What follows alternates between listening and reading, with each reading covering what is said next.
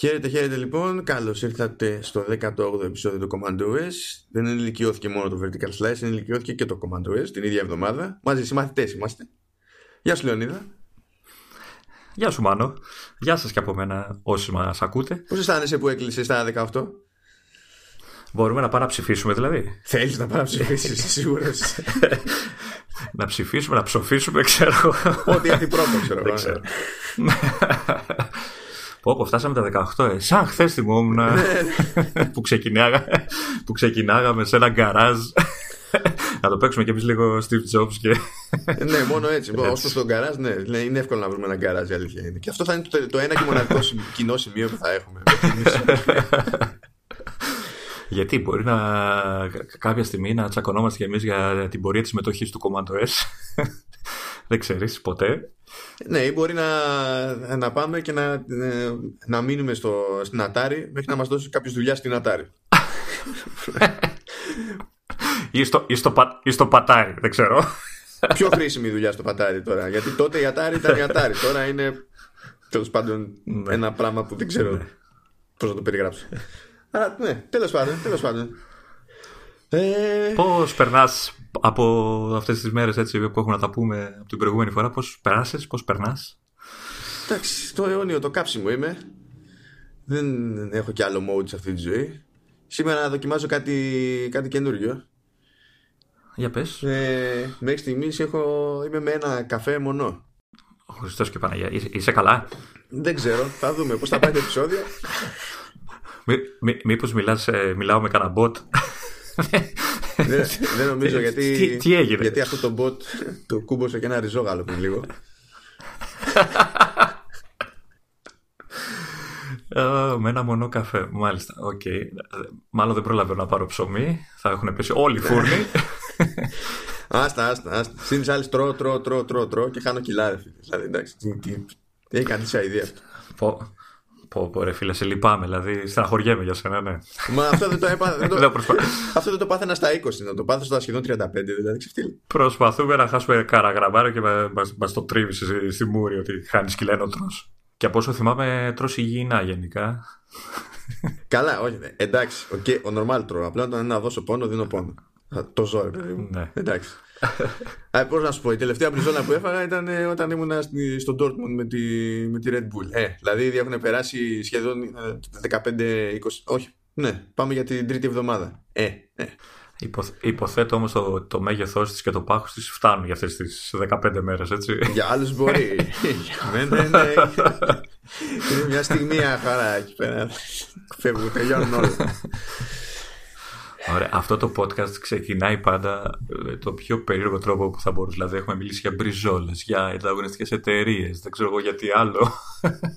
Εντάξει. Ίσως πρέπει να φτιάξουμε ένα, ένα podcast γενικού περιεχομένου. Δεν ξέρω. Έτσι, ένα άσχετο. Τότε θα, μπορούσαμε, θα μπορούσες να εξηγήσεις και την Οδύσσια με το πλυντήριο. Αλλά ναι, εντάξει, θα είχε ένα ενδιαφέρον. Άσε με, με, άσε με. Ένα πλυντήριο πιάτων είπε να χαλάει σε αυτό το σπίτι και, και, και μια εβδομάδα τραβήξει. Και χάλασε όλο το σπίτι άσε μετά. Με. Χαλάσει όλο το σπίτι, ναι. Δεν ξέρω, εγώ έχω μάθει, ξέρεις τι, όταν χαλάει κάτι, κάνεις ένα format ε, ή το βγάζεις από την πρίζα, ξέρω εγώ, και το ξαναβάζεις. Άντε, στα παλιά τα χρόνια του ρίχνεις και καμιά σφαλιάρα και έπαιρνε μπρος, ρε παιδί μου. Τώρα αυτό έπρεπε να πάρω. Έπρεπε να καλέσω δύο-τρεις τεχνικούς, να έρθουν δύο-τρεις φορές ο καθένας για να μπορέσει να, να τελειώσει. Και ακόμα είμαι στην απορία αν όντως ε, έχω ξεπερδέψει. Θα δείξει. Ενώ άμα σου σκάσει ένα μπακ σαν αυτό του FaceTime, απλά κάνεις υπομονή, περιμένεις την Apple. Ναι, αυτό, αυτό το bug του FaceTime που το εξηγούσαμε και την άλλη φορά τελικά είναι πιο glamorous από ό,τι νομίζαμε, έτσι. Δηλαδή, εντάξει, αυτοί το φτιάξαν υποτίθεται. Βγάλανε το update που περιμέναμε όλοι πώς και πώς για, για να το φτιάξουν. Υποτίθεται ότι ενεργοποιήθηκε η λειτουργία, αλλά όχι ακριβώς όπως πρέπει. Δεν ξέρω αν ε, διάβασες τι, τι έχει παιχτεί έτσι. Για πες, για πες για το δώδεκα τέσσερα, γιατί για το δώδεκα δύο ξέρω, είχα, είχε, είχε προειδοποιήσει για το δώδεκα δύο ότι δεν θα, περά, δεν θα έχει προλάβει να περάσει εκεί το ναι. Bugfix σε αντίθεση με το update που έκανε public. Κοίτα, ε, βγήκε το update, ε, ξεκινήσαν διάφορες γκρίνιες, ε, ε, τις οποίες τελικά φαίνεται ότι η Apple ε, παραδέχθηκε και μάλλον γνώριζε από, γνωρίζω ότι υπάρχει κάποιο ακόμα θέμα με το όλο αυτό σύστημα του FaceTime, το Group FaceTime, ουσιαστικά τι γίνεται, ότι ακόμα και με το update που ενεργοποίησε πάλι την υπηρεσία, ε, όσοι ξεκινάνε μια συζήτηση ένας προς έναν, ε, συνειδητοποιούν ότι δεν μπορούν να προσθέσουν τρίτο, τέταρτο, πέμπτο ξέρω, χρήστη μέσα στη συζήτηση όπως παλιά, με το, ξέρεις, το προσθήκη ατόμο, αυτό το κουμπάκι που είχε, το οποίο εμφανίζεται απενεργοποιημένο. Ε, και η μόνη λύση η οποία, την οποία δίνει και το support της Apple μέσω Twitter, νομίζω το, το, το, το είπανε, ένα workaround, μια προσωρινή λύση, είναι ότι ξεκινάς κατευθείαν με τα άτομα που θες να, να συμμετέχουν στο, στο group FaceTime, αλλά το κακό είναι ότι ακόμα και αυτό δεν φαίνεται να λειτουργεί πάντα. Κάτι παίζει, κάτι παίζει σε όλο αυτό. Ναι, το... αυτό που παίζει είναι μάλλον το, το ότι θέμα. Ακόμα δεν υπάρχει πραγματικό bugfix. Διότι... Ναι, προφανώς έχουν κάνει κάποιο, ξέρεις, έχουν βάλει ένα τσιρό το πάνω στο σερβερ. Απλά, απλά και... εφόσον, εφόσον στην όλη διαδικασία και καλά για να αποκτήσει κάποιος πρόσβαση τέλος πάντων στο, στον ήχο του άλλου ή και στο, και στο βίντεο, ξεκινούσε με την κίνηση το, να ξεκινήσεις one on one face, FaceTime call και να κάνεις προσθήκη ατόμου, εφόσον αυτή η διαδικασία ήταν που δημιουργούσε το άνοιγμα. Έτσι όπως το βλέπω, αν αυτή είναι η λύση που προτείνουν αυτή τη στιγμή, μετά το update, απλά αφαίρεσαν τη δυνατότητα προσθήκης ατόμου σε αυτό το σενάριο. Βασικά την έχουν απενεργοποιήσει, γιατί σαν κουμπί υπάρχει ακόμα, έτσι. Είναι απλά κρυζαρισμένο, ρε παιδί μου. Ναι, γιατί υποτίθεται ότι σου λέει πως ε, πρέπει να υπάρχει από τη στιγμή που άμα το ξεκινήσεις τουλάχιστον με δύο άτομα, μετά σε αφήνει να προσθέσεις. Δεν γίνεται να το εξαφανίσει από το γιου άι. Αλλά το πρόβλημα δεν προέκυπτε τότε. Δηλαδή, Το, το, το κενό ασφαλείας δεν προέκυπτε και προηγουμένως όταν είχες ξεκινήσει ήδη με τουλάχιστον δύο άτομα FaceTime call και κάνεις προσθήκη, αλλά όταν ξεκινούσες ε, FaceTime call και πήγαινες να προσθέσεις άλλο ένα άτομο, το πρώτο άτομο που θα προσέθετες, και θα πήγαινες από τους δυο στους τρεις, ξέρω εγώ. Ναι, ουσιαστικά, ουσιαστικά δηλαδή το update, ναι, με ενεργοποίησε την υπηρεσία, απλά απενεργοποίησε το πρόβλημα, έτσι. ε, Δεν νομίζω ότι το έχουν λύσει ακόμα και ε, ίσως και γι' αυτό το λόγο έχω την εντύπωση ότι έχει λίγο καθυστερήσει και η beta, η έκδοση η καινούρια του δώδεκα δύο. Ναι, συνήθως βγαίνουν ε, λίγο πιο νωρίς του iOS και μετά του macOS, και είδα ότι χτες βγήκε για τους developers, χτες, μιας και να, πούμε, να οριοθετήσουμε λίγο την κατάσταση, γράφουμε ημέρα Τρίτη δεκαεννιά Φεβρουαρίου, άρα δεκαοκτώ Φεβρουαρίου βγήκε υποτίθεται η νέα... Το, το νέο beta build του macOS για, για developers, οπότε λογικά σήμερα δεκαεννιά θα σκάσει και για public, και συνήθως αυτή έρχεται δεύτερη, έρχεται μετά, την ανανέωση, μετά το νέο build, ας πούμε, για iOS, οπότε μάλλον κάτι κάνει skip. Ίσως λοιπόν, ε, ναι, ίσως προσπαθούν να, ξέρεις, να κάνουν το τελικό fix, ε, γιατί το δώδεκα δύο είναι άλλωστε και... Όχι major, mid-release, έτσι, έτσι, είναι πιο μεγάλη, πιο μεγάλη κυκλοφορία από το δώδεκα ένα τέσσερα. Οπότε προφανώς ψάχνουν να βρουν μια πιο σωστή λύση και πιο ολοκληρωμένη. Μια, ουσιαστικά μια λύση, γιατί αυτό ουσιαστικά το κάνανε, απλά σβήσαν τη λειτουργία για να μην μπορεί ο άλλος να προσθέτει την ώρα που μιλάει και να ακούει τον άλλον.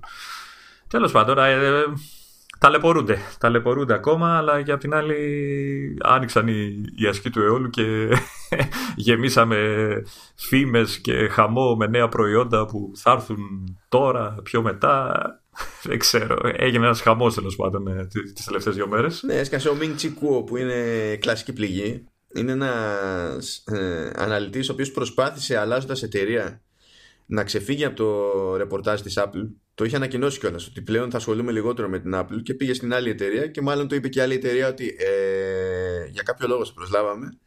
Για ξανασκέψτε το λίγο. Και τώρα απλά συνεχίζει, ρε παιδί μου.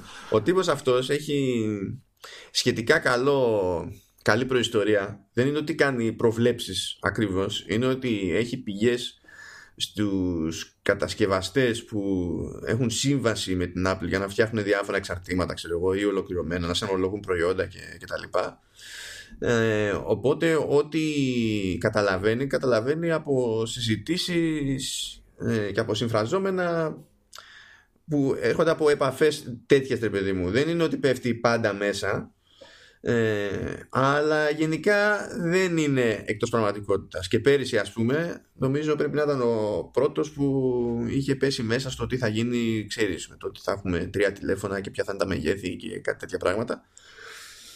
Οπότε όταν ανοίγει το στόμα του, ε, αυτόματα όλοι τον παίρνουν σοβαρά.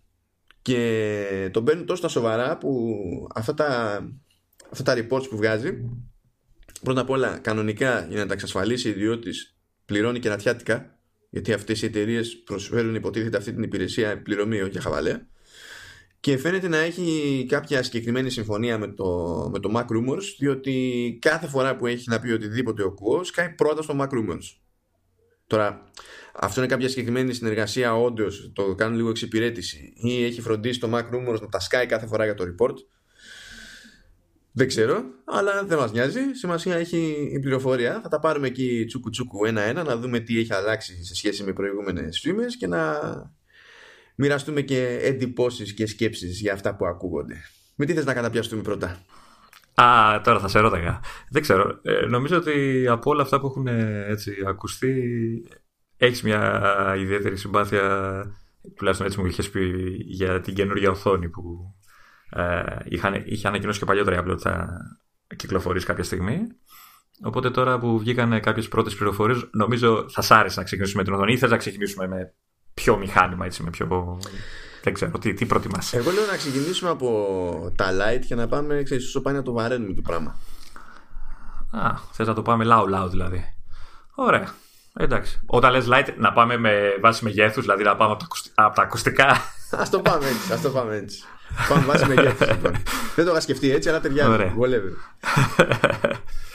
Ωραία, οπότε ξεκινάμε με τα ακουστικά, τα οποία είχαμε πει και τις προάλλες ότι...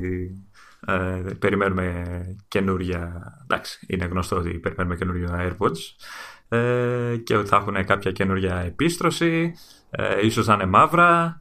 Ε, τι είπε τώρα ο κύριος Κουο? Ε, τι yeah, είναι το καινούριο είναι... που, που είπε? Νο... Η αλήθεια είναι ότι για τα AirPods δεν είπε στην πραγματικότητα πολλά πράγματα. Όμως τι, τι γίνεται? Προηγουμένως η θεωρία έλεγε ότι την άνοιξη θα δούμε την ασύρματα επαναφορτιζόμενη θήκη που θα έσκαγε ξεχωριστά για τα τρέχοντα AirPods και ότι πιο μετά μέσα στο χρόνο θα βλέπαμε καινούργια AirPods. Τώρα λέει όμως ότι στο πρώτο μισό του δεκαεννιά είναι που θα σκάσουν τα καινούργια AirPods και θα σκάσει και το AirPower, αμήν. Ε... Εδώ γελάνε. Όχι, δεν γελάνε εδώ, γελάνε στο επόμενο. Θα είναι στο, στο καινούργιο iPod Touch. Ναι. Γιατί και αυτό το είχαμε συζητήσει την προηγούμενη φορά, αλλά σύμφωνα με την εντύπωση που έχει ο Κουο αυτή τη στιγμή, αυτή την περίοδο, είναι ότι το iPod Touch θα είναι μία ή άλλη, ας πούμε, το προηγούμενο και απλά θα έχει αλλάξει επεξεργαστή. Ένα spec bump, έτσι. Ναι, θα, θα συνεχίσουν να μην αντιλαμβάνουμε γιατί θα υφίσταται ακόμη το iPod Touch. Ναι. Okay, είναι, είναι μια συζήτηση αυτό, όπως ισχύει για το Mini, έτσι, έτσι. Την ίδια πορεία ισχύει για το Mini. Ακριβώς. Που έλεγες ότι δεν, θα, ότι δεν θα βγει. Το ξαναλέω αυτό, ότι το έλεγες ότι δεν πρόκειται να βγει. Και εγώ σου έλεγα ότι θα το βγάλουμε και ορίστε, από ό,τι φαίνεται. Ναι, πες μου τι κατάλαβες αυτό. Θα κρατήσουν, λέει, το ίδιο σχέδιο και θα βάλουν άλλη. Αν δεν επεξεργαστούν. Ναι, okay. ε, εντάξει. Ναι, okay. ε, κοίτα, αυτό είναι κίνηση για να έχουν κάτι πιο φτηνό στην αγορά. Πολύ, πολύ πιο φθηνό. Θέλω να ελπίζω δηλαδή, γιατί είναι Apple αυτή, μπορεί να κάνει και τίποτα αρκουδιές πάλι με, τα, με τις τιμές της. Η, η πιο περίεργη σκέψη που έχω να κάνω για αυτά τα συγκεκριμένα δύο, για την περίπτωση δηλαδή του, του iPod Touch και για του iPad Mini, που σου λέει ότι στην ουσία θα είναι τα ίδια προϊόντα αλλά με νεότερο επεξεργαστή, είναι ότι αυτό ίσως να δίνει, ξέρεις, μια ένδειξη για το σε ποιους επεξεργαστές θα, θα κοπεί η υποστήριξη. Βέβαια αυτό και πάλι δεν μου κάθεται πολύ καλά σαν φάση, διότι υποτίθεται ότι φέτος με το iOS δώδεκα να τρέχει η υποστήριξη είναι από α επτά και μετά. Ναι.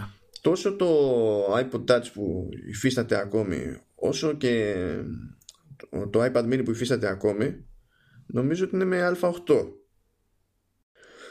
Mm-hmm. Να κόψουν την υποστήριξη του α επτά, ε, το θεωρώ λογικό πλέον. Αλλά να κόψουν με τη μία και του α οκτώ, δεν είναι... Να ακούγεται λίγο. Δεδομένου ότι ο α οκτώ εν τω μεταξύ υπάρχει και στο... Τώρα το θυμήθηκα. Που εντάξει, άλλες προτεραιότητες, αλλά τέλος πάντων υπάρχει και στο HomePod. Να. ξέρω αν θα χρειάζεται να το κόψουν αυτό το πράγμα, να κόψουν την υποστήριξη, απλά πάνε για να βγάλουν κάτι πιο σύγχρονο. Ίσως ε, με το iPod Touch να, να θέλουν να προσθέσουν καμιά καινούργια τεχνολογία σε, ε, ξέρω, σε επίπεδο μουσικής, ξέρω, κάποιο ε, decoding άλλο, το οποίο ξέρω εγώ να εκμεταλλεύεται το HomePod, τη σύνδεση ξέρεις, των δύο. Μα μπορείς να τα χρησιμοποιήσεις ε... ήδη. Δεν είναι. Αυτό που θα ήθελε ο κόσμος, που ζητάει μια μερίδα του κόσμου τέλος πάντων, είναι καλύτερο audio format σε Bluetooth και την υποστήριξη high-res audio, που αυτά δεν στα δίνει, που αυτά δεν στα δίνει στα πολύ πιο ακριβά, ξέρω εγώ. Θα κάνει ολόκληρη μανούρα για να στα δώσει το iPod Touch. Κοίτα, ίσως ε, αν ε, βάλει Bluetooth πέντε, όπως έχουν τα τελευταία, από πέρσι μάλλον, τα μοντέλα του iPhone, ε, που ξέρεις, λίγο γλιτώνεις λίγο τη συμπίεση στο streaming του ήχου. Αυτό θα ε, ήταν... Θέλει άλλο φόρματ όμως, γιατί το, το Bluetooth πέντε στην πραγματικότητα δεν φέρνει κάτι όντως καινούριο στον ήχο. Αλλάζει... Ε, αλλάζει περισσότερο ότι, πράγματα σε θέματα κατανάλωσης, τέλος πάντων, αξιοπιστίας σύνδεσης και τέτοια, τέτοια πράγματα. Δεν ξέρω, μου είναι λίγο. Ξακολουθούν αυτά τα δύο προϊόντα και μου φαίνονται πολύ κουφά σαν, σαν περιπτώσεις. Γιατί και οι τιμές τους είναι, είναι κουφές άμα τα βάλεις κάτω, δηλαδή μαζί με όλα τα υπόλοιπα. Α, άμα κάνει, άμα κάνει ξέρω εγώ τριακόσια εκατοστάρικα το, το iPod Touch, γιατί να μην πάρει ο άλλος, ο ίδιος που σκεφτόταν να πάρει iPod Touch, ας πούμε, για, για κάποιο λόγο, γιατί να μην δώσει τρία κάτι και να πάρει το iPad, δηλαδή. Δεν, δεν καταλαβαίνω. Νομίζω το iPod Touch, το, αυτό που τρέχει τώρα στην αγορά, το Base, ε, είχε τότε, αν θυμάμαι καλά, διακόσια πενήντα. Okay. Αν θυμάμαι καλά. Και πάλι δεν είναι μεγάλη διαφορά. Δεν είναι μεγάλη διαφορά, αλλά ναι, κοντά στα τριακόσια όντως δεν θα έχει νόημα η ύπαρξή του. Αν είναι κοντά στα διακόσια, χλωμό, εντάξει, ξέρω εγώ, θυμάσαι που σου έλεγα ότι είναι και ένα μηχάνημα το οποίο ε, μπορείς να ξεγελάσεις πιτσιρικάδες που ακόμα δεν θες να έχουν κινητό, αλλά μπορείς να τους δώσεις αυτό το, αυτό, ένα iPod Touch το οποίο κάνει όλα όσα θέλει ένας πιτσιρικάς χωρίς να έχει τη, το, ε, την... την περίπλοκη διαδικασία ενός κινητού, δηλαδή συμβόλαια, ακτινοβολίες, δεν ξέρω εγώ τι. Ε, εντάξει. Εγώ πιστεύω ότι απλά το, το κάνουν για να το κάνουν. Δεν νομίζω ότι καίγονται τόσο. Ίσως, ίσως έχουν κάποιο, κάποιο σχέδιο με το HomePod. Κάποια καινούργια σύνδεση, κάτι, κάποια καινούργια λειτουργία, δεν ξέρω. Ε, αλλά μου πήγες από τα ακουστικά στο iPod Touch και στο iPad και είπαμε να τα πάμε με ναι, σειρά μεγέθους. Ναι, εντάξει, απλά αυτό έβγαινε μια συγγένεια αλφα. Εν τω μεταξύ βλέπω τώρα τις τιμές, το βλέπω για το iPod Touch, αλλά σκέψου ότι το Mini, το τέσσερα που ζει ακόμη, ας πούμε. Ναι. Ξεκινάει από τα, από τα τετρακόσια ενενήντα και το iPad το σκέτο σε εννιά κόμμα επτά. Ε, έχει ογδόντα ευρώ λιγότερο. Κάναμε άλλη χωρητικότητα γιατί είναι τριάντα δύο γίγκα, το άλλο είναι εκατόν είκοσι οκτώ. Αλλά και πάλι, δηλαδή, άμα πεις βγάζω καινούριο μίνι, πού θα το χώσεις? Θα πρέπει να το κάνεις φθηνότερο, ας πούμε, από το εννιά κόμμα επτά. Mm-hmm. Και θα πρέπει και το iPod Touch να είναι πάλι αισθητά φθηνότερο για να υπάρχει μια λογική στην κλιμάκωση. Αλλιώς τι κάνεις? Θα καταλήξεις, ας πούμε, με δέκα ευρώ απόσταση να έχεις τρία τελείως άσχετα πράγματα μεταξύ τους, αλλά ταυτόχρονα με το ίδιο λειτουργικό και να προσπαθούν να καλύψουν τα ίδια πράγματα. Δεν... Είμαι, είμαι σίγουρος ότι η Apple θα μας εκπλήξει σε αυτό το κομμάτι τουλάχιστον. Έτσι. Θα, θα έχουμε δηλαδή κάτι να γκρινιάζουμε σίγουρα. Και ποιον πεσέρας τι λες να βάλουν? Σε τι θα ποντάρεις? Ε, για μένα, αν θέλουν να κρατήσουν και το κόστος χαμηλά, ε, νομίζω τον δέκα. Τον α δέκα. Και εγώ εκεί θα ποντάρω. Τουλάχιστον. Τον α δέκα.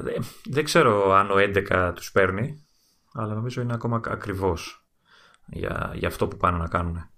Κοίτα, ε... από τη στιγμή που έχουν βάλει τον δέκα, αλλά ε, έχουν βάλει το, τον δέκα στο, στο iPad, έχουν τον δέκα στο Apple τι βι, mm-hmm. ε, νομίζω ότι απλά θα τον απλώσουν παραπάνω, θα πιάσουν και καλύτερες οικονομίες κλίμακας, γιατί θα έχουν το ίδιο πράγμα σε ακόμη περισσότερα πράγματα, τέλος πάντων.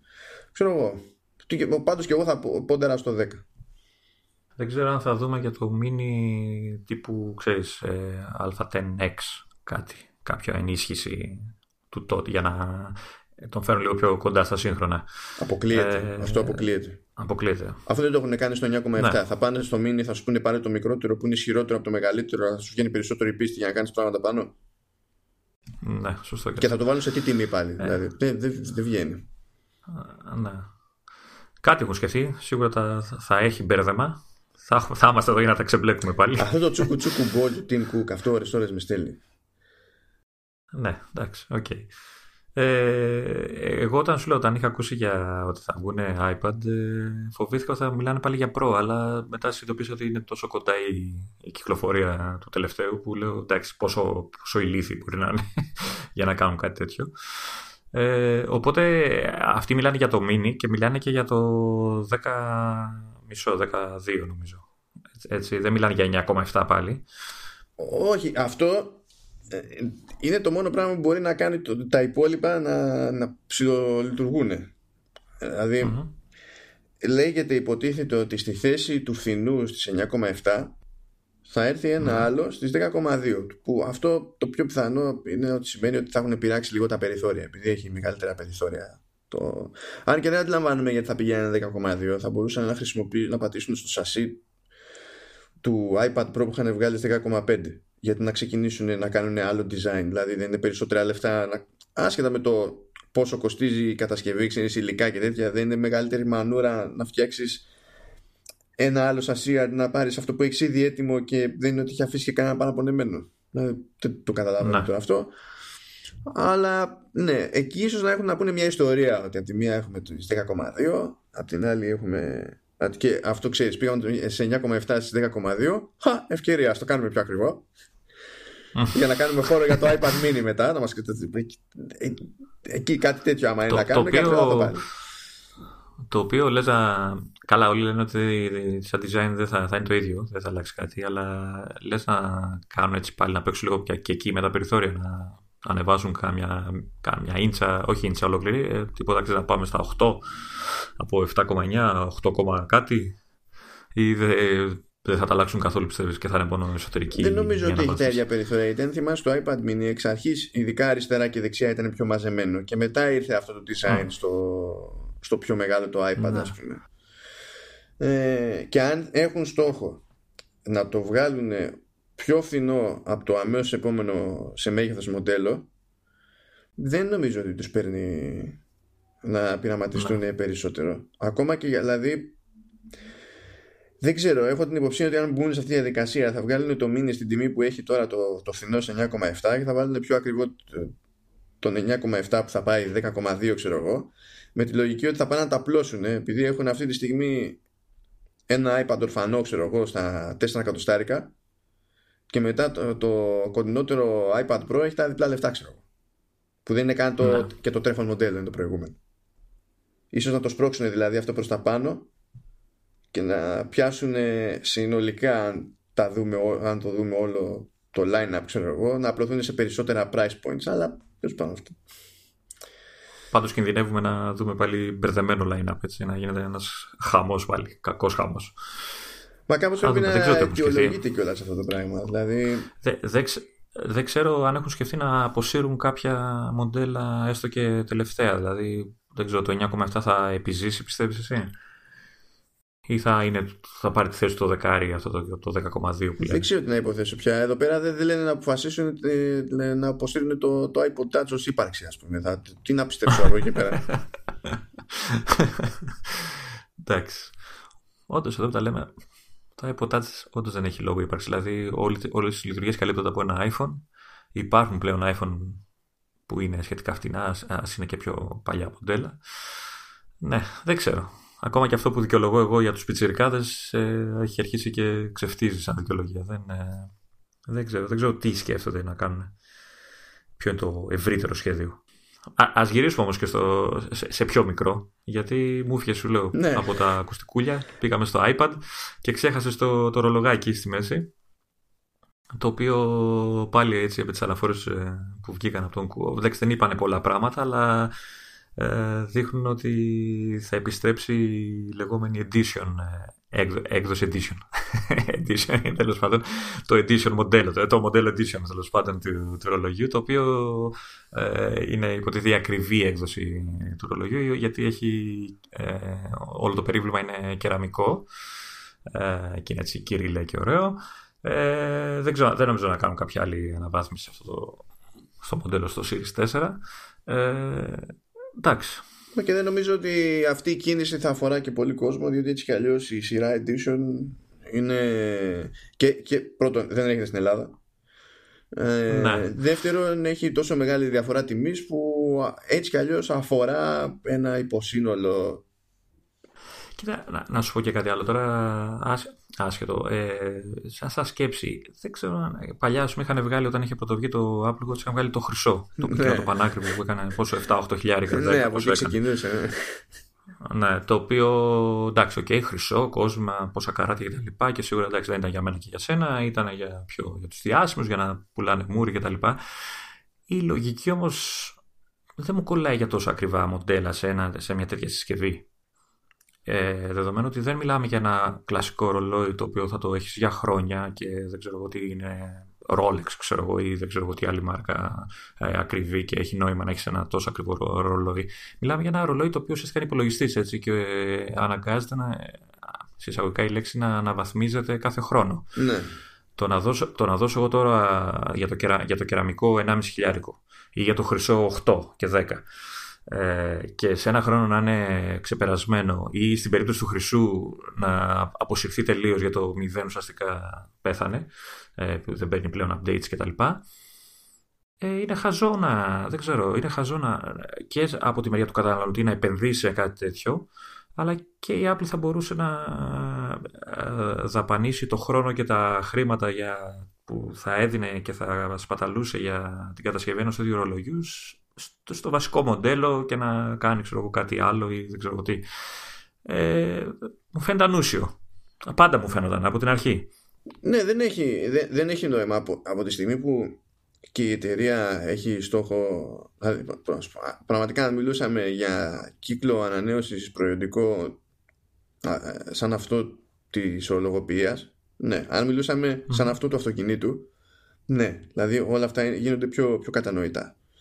Αλλά ναι, από τη στιγμή που η εταιρεία βγάζει κάθε ένα-ενάμιση χρόνο νέο μοντέλο και δηλαδή, δεν, είναι, δεν είναι σοβαρό να περιμένεις ότι ακόμα και αυτός που, νιά, που νοιάζεται να δώσει τέτοια λεφτά για να πουλήσει μούρι, ξέρω εγώ, θα σου πει ότι ωραία, εντάξει, σε αυτή τη δουλειά κάνω όλη την ώρα. Να, εντάξει, εκτός αν πια είναι τόσα τα λεφτά που δεν τον νοιάζει και καθόλου. Ναι, αλλά αυτή είναι τόσο λίγοι που δεν τους νοιάζει σε τέτοιο επίπεδο, ας πούμε, ή δεν του, δηλαδή, πώς ξέρεις, ακόμα και να έχεις τα λεφτά, ε, πώς να σου πω, δεν αρκεί να έχεις τα χρήματα, ε, πρέπει και να βρίσκεις νόημα στο να μπαίνεις σε αυτή τη διαδικασία, να κες αυτά τα χρήματα. Κάποιοι θα το βρίσκουν, κάποιοι δεν θα το βρίσκουν, αλλά μετά πηγαίνεις σε υποσύνολο του υποσυνόλου που δεν δικαιολογεί καν το, το, το να μπει κάτι τέτοιο στην παραγωγή. Πόσα κομμάτια να φτιάξουν, δηλαδή δεν έχει νόημα.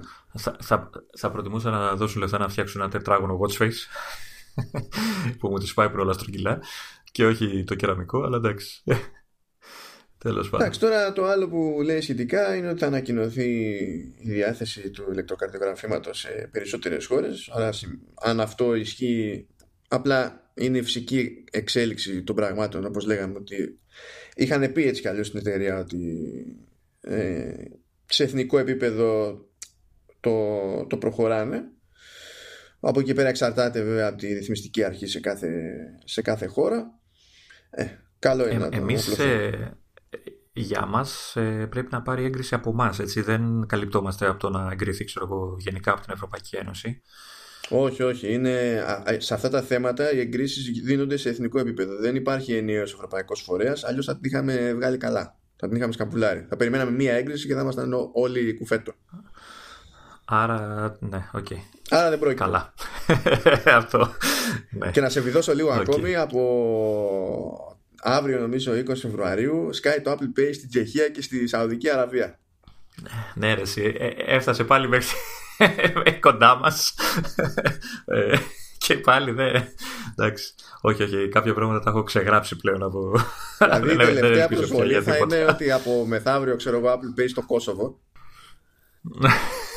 Και θα πεις δεν μπορεί, δεν μπορεί να έχουν οργανωθεί καλύτερα από εδώ πέρα. Δηλαδή δεν βγαίνει, ας πούμε. Ναι, ναι, εντάξει. Okay. Όχι, όχι, έχω απογοητευτεί από κάποια πράγματα. Μη σου πω ότι έχω ξεγράψει και τη Siri ότι δεν πρόκειται να έρθει ποτέ. Εντάξει. Οκ. Okay. Τι να σου πω, εγώ σε αυτά στο έχω ξαναπεί. Κρατάω μικρό καλάθι, δεν έχω συγκλονιστικές ελπίδες. Που είναι κρίμα βέβαια, αλλά να πεις. Τέλος πάντων. Α, τι άλλο έχουμε, τι άλλο θέλεις? iPhone. iPhone, iPhone. Έχουμε και πρώτες ενδείξεις για τα επόμενα iPhone που λογικά θα δούμε Σεπτέμβριο-Οκτώβριο. Ε, οι οποίες δεν ε... είναι ιδιαίτερα συναρπαστικές, είναι ψηλό προβλεπέ που λέμε. Εντάξει. Ε, θα έχουν γύρω στις σαράντα πέντε κάμερες από πίσω. ε, ναι, δεν ξέρω, θα μπορούν να βάλουν και αυτές τις παλιές που κάνανε με τη χειροκύτα που γυρνάγανε κρουκουκρουκουκρου. Δεν ξέρω, για να έχουν αυτό το, το αυθεντικό εφέ. Ε, λέει ο Κουο ότι, κάποιο, λέει ότι και καλά θα παίζει τριπλή κάμερα, αλλά δεν λέει σε τι μοντέλο ή σε ποια μοντέλα. Και το απλά το πετάει, ξέρω εγώ, χυμαδιό, ότι θα παίξει και τριπλή ε, κάμερα. Πιθανο, πιθανότα, αν, αν θεωρήσουμε δεδομένο ότι θα κρατήσουν το design ίδιο, ε, η τριπλή κάμερα θα είναι στο S-Max αντίστοιχο. Ε, δεν ξέρω τώρα βέβαια αν θα έχουν τριπλή κάμερα στο μεσαίο. Δεν θυμάμαι, στο μεσαίο νομίζω το S έχει διπλή κάμερα τώρα, έτσι δεν είναι? Πλέον έτσι, ναι. Νομίζω έχει. Πλέον ναι. Ναι. Και θα αφήσουν μοναχό του το αντίστοιχο R, λογικά. Ε, θα ανεβάσουν λέει και τη μνήμη στα τέσσερα γίγα, το, το οποίο θεωρώ ότι είναι μάλλον αναγκαίο λόγω του επόμενου λειτουργικού, ίσως, ε, για να το τρέχει λίγο καλύτερα. Ε, και θα βάλουν και τη νέα μόδα που δεν έχω καταλάβει για ποιο λόγο εδώ συμβαίνει όλο αυτό, με, το, με, τη, φόρτιση, με τη δυνατότητα φόρτισης άλλων συσκευών από το κινητό. Δεν έχω καταλάβει για ποιο λόγο χρειαζόμαστε κάτι τέτοιο, να σου πω την αλήθεια. Καλά, εντάξει, η, η Apple ξέρει, ναι, ξέρεις ποιο σενάριο έχει στο, στο μυαλό της. Ε, για, για πες, ποιο, για, το, για τα ακουστικά. Ναι, τι? Για τα AirPods, σιγά. Ε, ναι, τόσο πάνω, είναι μια μόδα που την είδα και σε Android μεριές και... Ναι, ε, που δεν έχει την καλύτερη φήμη μέχρι στιγμής από εκεί, η αλήθεια είναι. Γιατί υπεθερμαίνεται γρήγορα το όποιο τηλέφωνο και μετά πέφτει τόσο χαμηλά η παροχή ρεύματος που στην πραγματικότητα δεν φορτίζεις. Ε, και να φόρτιζε, δηλαδή εδώ παλεύουμε να έχουμε μια νορμάλ αυτονομία και τι θα τρως την αυτονομία σου για να φορτίσεις τα ακουστικά, ξέρω εγώ, ή, ότι, ή κάποιο άλλο κινητό. Ναι, εντάξει, ξέρω εγώ. Καλά, είναι αυτό μια... είναι άλλο κάτι... debate. Αλλά νομίζω ότι πιο πολύ στο μυαλό θα το έχουν όντως. Γιατί να φορτίσει το ένα κινητό με άλλο κινητό, πραγματικά δεν νομίζω ότι βγαίνει. Και δεν υπάρχει και τρόπος να το κάνεις λογικά αυ... ακόμη τουλάχιστον, χωρίς να καταλήγεις να υπερθερμανθεί κάτι. Ενώ τα ακουστικά, ξέρεις, που είναι πιο απλή υπόθεση, πιο μικρά, ξέρω εγώ, μπορείς να πεις ότι εντάξει, τσοντάρουμε λίγο, ακόμα και άμα δεν έχω κάποιο καλώδιο και τέτοιο μαζί μου. Εντάξει, κάτι, κάτι ψηλό ε... γίνεται. Για, για μένα πάντως είναι λειτουργία που απλά τη βάζουν για να υπάρχει, για να μην λένε ότι ξέρεις το έχουν οι ανταγωνιστές και εμείς δεν το έχουμε, ξέρω. Κάτι τέτοιο μου, μου φαίνεται εμένα, δεν, δεν ξέρω. Μπορεί να, ξέρεις, να το δεις από κοντά και να πεις wow, είναι αυτό που μου λείπει τόσο καιρό, αλλά... Κοίτα, άμα το δεις, άμα το σκεφτείς ως κάτι μεμονωμένο σαν προσπάθεια, τότε λες οκ, okay, ξέρω εγώ και τι έγινε. Αλλά άμα το συνδυάσεις με το α, κοιτάξτε νέα... Ε, ασθήματα επαναφορτιζόμενη θήκη για τα AirPods. Α, κοιτάξτε νέα AirPods που φορτίζονται και αυτά σήματα αν χρειαστεί. Α, κοιτάξτε να δείτε, βγάλαμε και το AirPower. Mm. Αυτό ξέρεις, κάνει... δεν είναι ότι θα... σε αυτό το σενάριο, τέλος πάντων, αν ισχύουν όλα αυτά, ότι θα βγει η εταιρεία και θα πει αυτό το πράγμα και θα προσπαθήσει να δημιουργήσει μια εντύπωση. Νομίζω ότι θα έχει μια ευρύτερη ιστορία να χτίσει, τέλος πάντων, για το... το... βαθύτερο μπάσιμο στην ασύρματη φόρτιση. Θα πει ότι κοίταξε να δεις, τώρα έχουμε και αυτό, έχουμε και εκείνο, έχουμε και τ' άλλο και φτιάχνουμε μια αλυσίδα. Και εφόσον φτιάχνουμε αυτή την αλυσίδα, γιατί να μην κάνουμε και αυτό, να κάνουμε και εκείνο, να κάνουμε και τ' άλλο. Δηλαδή, αν να το σπρώξει κάπως, νομίζω ότι έτσι θα προσπαθήσει να το σπρώξει. Δεν θα πει, ο, κοιτάξτε να δείτε, τώρα θα αφιερώσουμε δέκα λεπτά στην ασύρματη φόρτιση από το τηλέφωνο στα ακουστικά, γιατί είναι ότι καλύτερο υπήρξε ποτέ. Να τον πετάξουν χήμα. Οκ. Okay. Ε, πάντως ε, κατά, κατά τα άλλα ε, όσοι περιμένουν ε, να δουν ε, κινητό οθόνη μάλλον χωρίς ε, εγκοπή και τέτοια πάνω, δεν νομίζω να, oh, να χαρούν για καινούργια μοντέλα. Δεν ξέρω καν αν θα κατα... προσπαθήσουν να τη μικρύνουν, δεν ξέρω, δεν νομίζω. Όχι, όχι. Ε... Μιλάμε και για τα ίδια μεγέθη οθόνη σύμφωνα με, το, με τον Kuo. Ε, λέει ότι δεν πρόκειται να φύγει η εγκοπή και δεν υπά... εκτός του ότι η εγκοπή είναι, είναι μια αναγκαιότητα, ας πούμε, για το Face άι ντι, εντάξει, αλλά ταυτόχρονα ο τρόπος με τον οποίο έχει ενσωματωθεί στο όλο είναι και σχεδιαστική επιλογή που έχει δώσει ταυτότητα στο προϊόν. Δηλαδή την επόμενη φορά που θα γίνει αλλαγή ως προς αυτό, είτε για να μικρύνει, είτε για να εξαφανιστεί, είτε δεν ξέρω και εγώ τι, ας πούμε, θα έχει νόημα να γίνει όταν θα έχουμε καθαρά νέο design για τα, για τα τηλέφωνα πάλι. Μέχρι τότε δεν νομίζω ότι θα αλλάξει κάτι. Παίζει και λίγο το ρόλο του, του κουμπιού όταν πρώτο ξεκίνησε το iPhone, έτσι, που ήταν και αυτό σήμα κατά τεθέν. Ναι. Είχε... Ε, και το άλλο που για μένα χαμένη ευκαιρία μου φαίνεται αυτό τώρα, λένε, λέει η φήμη, το report τέλος πάντων, ότι δεν θα έχουμε γιου ες μπι-C, έτσι. Ε, θα παραμείνει το Lightning ε, στα iPhone, που για μένα... Δεν ξέρω κατά πόσο έχει λογική αυτό. Δηλαδή θα μπορούσε ή είχε μια ευκαιρία, έχει μια ευκαιρία τώρα να τα κάνει όλα ένα, να αρχίσει να, ξέρεις, να ενοποιεί τα, τα διάφορα, να διευκολύνει και λίγο το χρήστη που, τουλάχιστον εγώ, ας πούμε, που έχω και iPhone και iPad, ε, ό,τι έχω αποφορτιστεί ε, από καλώδιο μάλλον κοντά μου, το χρησιμοποιώ και στα δύο. Δεν χρειάζεται τώρα να ψάχνω ποιο είναι το γιου ες μπι-C, ποιο είναι το, το Lightning κτλ. Ναι, δεν ξέρω γιατί δεν δε θα προχωρήσει, όπως φαίνεται, στην προσθήκη γιου ες μπι-C. Δεν καταλαβαίνω το, το, το σκεπτικό. ε, Πιστεύω και σε αυτή την περίπτωση, αν να κάνει κίνηση, θα την κάνει όταν θα έχει μεγάλο redesign, αντί να κάθεται να αναρωτιέται πώς θα κουμαντάρει ένα μεγαλύτερο βίσμα, ξέρω εγώ, στο, στο υπάρχον σασί. Ότι έχει περισσότερο νόημα να το πάρει αποφάση, ξέρω εγώ, όταν θα, έρθει, θα έχει redesign. Συν της άλλης,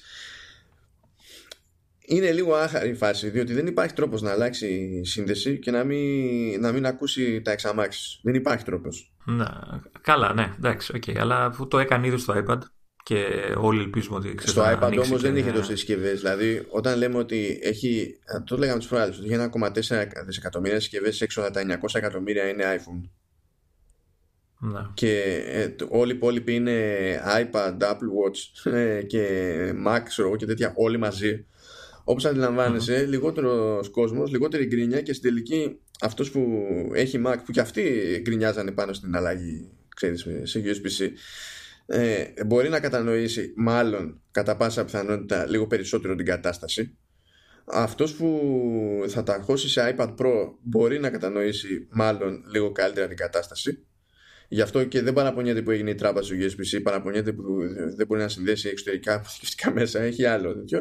Σε iPhone όμως, που mm-hmm. κατά μία έννοια, ας πούμε, έχει και ο κάθε πικραμένος, το μόνο που θα μετρήσει είναι, mm-hmm. δηλαδή, τι τώρα δεν θα μπορώ να χρησιμοποιήσω το φορτιστή μου. Εδώ καθόντουσαν και παραπονιόντουσαν το, όταν έγινε το πέρασμα από τριάντα πιν σε, σε Lightning, γιατί λέει δεν θα λειτουργεί το dock που έχω με το ξυπνητήρι. Ναι, εντάξει, όχι. Κοίτα όμως, απ' την άλλη, αυτές οι γκρίνιες δεν νομίζω ότι τις σταμάτησαν ποτέ. Όχι, απλά τώρα, τώρα θα είναι ακόμα χειρότερα, γιατί σε σχέση με τότε που είχε γίνει τόσος ντόρος, είναι πολλές περισσότερες οι συσκευές εκεί έξω. Άρα, πολλοί περισσότεροι άνθρωποι που θα έχουν το περιθώριο να θα βρουν λόγο να, να παραπονεθούν, επειδή δεν θα τους ενδιαφέρει γιατί γίνεται η αλλαγή. Ε, πάντως εγώ από όλο αυτό κρατάω αυτό που είπες στην αρχή, ότι μάλλον περιμένει το επόμενο redesign για να το προσθέσει. Ε, αυτό, γιατί αν, αν ήθελε, δηλαδή αν είχε αποφασίσει ότι θα βάλει γιου ες μπι-C, δεν νομίζω να σκεφτόταν τις γκρίνες. Δηλαδή έτσι δείχνει στην ιστορία της γενικότερα. Όταν θέλει να αλλάξει κάτι, το αλλάζει και ας γκρινιάζουν οι άλλοι. Α, καλά, ότι δεν θα τη, το ότι δεν θα τη νιάξει από ένα σημείο και έπειτα η γκρίνια, το θεωρώ δεδομένο. Απλά θέλω να πω ότι έκανα το σχόλιο γιατί πραγματικά πιστεύω ότι δεν υπάρχει. Ε, δεν υπάρχει τρόπος να το χειριστείς αυτό το πράγμα, αυτή την αλλαγή, χωρίς να, χωρίς να γίνει ντόρος. Ό,τι και να κάνει, ντόρος θα γίνει. Αλλά εντάξει. Είπανε και κάτι άλλο για τα, για τα iPhone πάντως, ότι μπορεί να, έχουν, να είναι frosted το, το γυαλί. Α, ε, θα μπω εννοούν, έτσι. Mm. Είναι, τι εννοούν, frosted. Ναι, ναι, ναι, ναι, ναι. Τι, τι, τι, πώς θα φαίνεται αυτό, τι διαφορά θα έχει από το, το iPhone οκτώ, ξέρω εγώ, ή τα άλλα. Τα... Το, αυτό που είπες, ότι θα φαίνεται πιο, πιο θολό. Αυτό βέβαια μου δημιουργεί την εντύπωση ότι αν, πάλι, ε, αν ισχύει, αν πέφτει μέσα ακούω, ε, ότι για να μπουν στη διαδικασία να κάνουν κάτι τέτοιο, ότι μάλλον δεν θα έχουν νέα χρώματα. Α, θα είναι πάλι μαύρο άσπρο, ξέρω εγώ. Γιατί συνήθως παίζουν με το χρώμα για να διαφοροποιήσουν, ξέρεις, τις γενιές. Και να υπάρχει ένας τρόπος να φανεί, ρε παιδί μου, ότι κάποιος ενδεχομένως έχει νεότερο μοντέλο. Ε, αυτό δεν σημαίνει ότι αλλάζουν όλα τα χρώματα κάθε φορά, απλά προσθέτουν, ξέρω εγώ, κάποιο, κάποιο χρώμα. Για να μπουν στη διαδικασία να πειράξουν τώρα το γυαλί και το πώς φαίνεται, δεδομένου ότι στα, στα δέκα δεν έχουν εσκιστεί να βγάζουν και χρώματα, δηλαδή πήγανε και το ρίξαν όλο στο τεν αρ. Ε, νομίζω ότι δεν θα μπουν στη διαδικασία να παίξουν με περισσότερα χρώματα στα, στα ξέρω εγώ, τα δέκα, τα μεγάλα, ας το πούμε έτσι. Θα συνεχίσουν να έχουν το δέκα αρ ως το χρηματιστό, και τώρα που θα πάνε να παίξουν με το γυαλί, θα μπορούσαν να το κάνουν και στα δύο για την ιστορία, αλλά ξέρω εγώ. Mm-hmm. Να πω. Εντάξει, δεν θα είναι άσχημο. Έτσι όπως το σκέφτομαι, δεν θα είναι άσχημο. Ε, και δεν θα είναι άσχημο κυρίως γιατί μένα μου αρέσει ε, η γυάλινη πλάτη γενικά. Και στο τέσσερα μου άρεσε πολύ. Και τώρα στο οκτώ που έχω. Ε, και στα καινούργια, ας πούμε, είναι. Δεν ξέρω, με τραβάει περισσότερο από το αλουμίνιο. Άστα αν έχεις περισσότερο άγχος, έτσι, το ακουμπάς και λες μοιραγίσιμη σπάση, ε, μου φαίνεται πολύ πιο όμορφο. Ναι. Καμένα μου αρέσει και έτσι κι αλλιώς, ανάλογα με τη φάση βασικά. Εντάξει. Όχι ότι με χαλάει στο αλουμίνιο, αλλά έτσι όπως το, ε, το σκέφτομαι, νομίζω προτιμώ το, το γυάλινο από πίσω. Mm-hmm. Τι κάνουμε τώρα, προχωράμε στα πιο μεγάλα. Τώρα έχουμε Mac Stuff. Που εκεί πέρα πραγματικά έσκασαν τα πιο, κουφ, τα πιο κουφά. Δηλαδή σκάσαν υποτίθεται πληροφορίες από Kuo που ακούγονται πρώτη φορά. Οκ. Okay. Ε, όχι, πριν πάμε στα, στην πρώτη φορά, να πούμε για την οθόνη που είχε πει και η Apple ότι ετοιμάζει όταν ε, μίλαγε για το ότι ετοιμάζει, μάλλον ετοιμα, έλεγε ότι θα ετοιμα, ότι ετοιμάζουν το Mac Pro το καινούριο και ταυτόχρονα θα έχουν και μια οθόνη να το συνοδεύει, και από ό,τι καταλαβαίνω η αναφορά του Kuo έδωσε λίγο φως σε αυτή την οθόνη πλέον, τι θα είναι μάλλον. Ε, πριν, πω για τα, πριν πούμε για τα, τα βασικά, πάλι θα μαθαίνω καινούργια τεχνολογία. Τι είναι αυτό το mini-ελ ι ντι πάλι που λένε? Α, αυτό, αυτό είναι πάρα πολύ απλό. Έχει χαβαλέντο μεταξύ, διότι στα πανταχού, ξέρεις, Mac sites και τέτοια, οι περισσότεροι δεν έχουν πραγματική αντίληψη για τις εξελίξεις στις τεχνολογίες οθονών. Ε, το οποίο είναι μεγάλη τύχη, γιατί ευτυχώς η Apple τους κάνει την τιμή και έχει συστηματικά καλές οθόνες, οπότε δεν χρειάζεται, ξέρεις, να το παίρνουν και πολύ πατριωτικά για να ψάχνονται. Αλλά... δεν μπορούν να εξηγήσουν τι είναι περισσότεροι, ενώ είναι κάτι πάρα πολύ απλό. Το, τα mini ελ ι ντι που λέει ότι θα έχουν για backlight ή κάτι τέτοιο, στην ουσία σημαίνει ότι από εκεί που πρώτα απ' όλα θα έχουν προφανώς για φωτισμό του ελ σι ντι, του ελ σι ντι panel θα έχουν λεντάκια, θα τα έχουν από πίσω, δεν θα είναι στο, στο πλάι, πράγμα που σημαίνει ότι δεν θα είναι ότι πιο λεπτό ενδεχομένως. Ε, απλά επειδή θα είναι πιο μικρές οι συστοιχίες από τα λεντάκια, για να υπάρχουν περισσότερες ζώνες ελέγχου, τέλος πάντων, ξέρεις, για το άναψες σβήσε το μεμονωμένο, ε, τα λένε mini-ελ ι ντι. Και η λογική είναι ότι τώρα έχουμε και καλά τα... έχουμε το λεγόμενο φαλντ, το full array ε, ε, full array ελ ι ντι και καλά στο, στο πίσω μέρος της Ε, της οθόνης, που έχουν ένα μέγεθος α. Στα mini-ελ ι ντι απλά είναι μικρότερο το μέγεθος, άρα περισσότερα τα τμήματα και οι ζώνες. Και σε micro-ελ ι ντι, που υποτίθεται ότι είναι η νέα ελπίδα της αγοράς για τις οθόνες γενικότερα, εκεί το pixel είναι, είναι αρ τζι μπι ελ ι ντι. Δεν χρειάζεται δηλαδή, δεν υπάρχει ελ σι ντι panel και φωτίζεται από κάτι άλλο από πίσω. Είναι το... το ίδιο το λεντάκι. Α, α, αυτό, αυτό φωτο. Αυτό φωτο. Ναι, ναι, ναι. Απλά δεν είναι, παιδί μου, είναι η ίδια λογική με, με όλη στην ουσία. Απλά δεν είναι οργανικό. Ε, προς τα εκεί πάνε τα πράγματα. Λογικό είναι να κάνει κάτι τέτοιο. Αλλά θα πάει αίμα, έτσι. Δηλαδή. Ε, κα, καταρχήν να πούμε, καταρχάς να πούμε ότι είναι, μιλάνε για τριάντα ένα κόμμα έξι ίντσες οθόνη. Ε, νομίζω, νομίζω θα βλέπεις μέχρι και εσύ. Ναι, νομίζω κι εγώ. Ε, μιλάνε για έξι κέι Ναι. Αυτό τώρα σε νούμερα, σε νούμερα δεν ε, μου έρχεται τώρα ποια είναι η ανάλυση κανονική. Εδώ δεν θυμάμαι τι φορ κέι πόσο είναι. Όχι, έχουν δώσει και, έχουν δώσει και, κάθε, και κάθετη. Ε, που αυτό είναι το κουφό της υπόθεσης.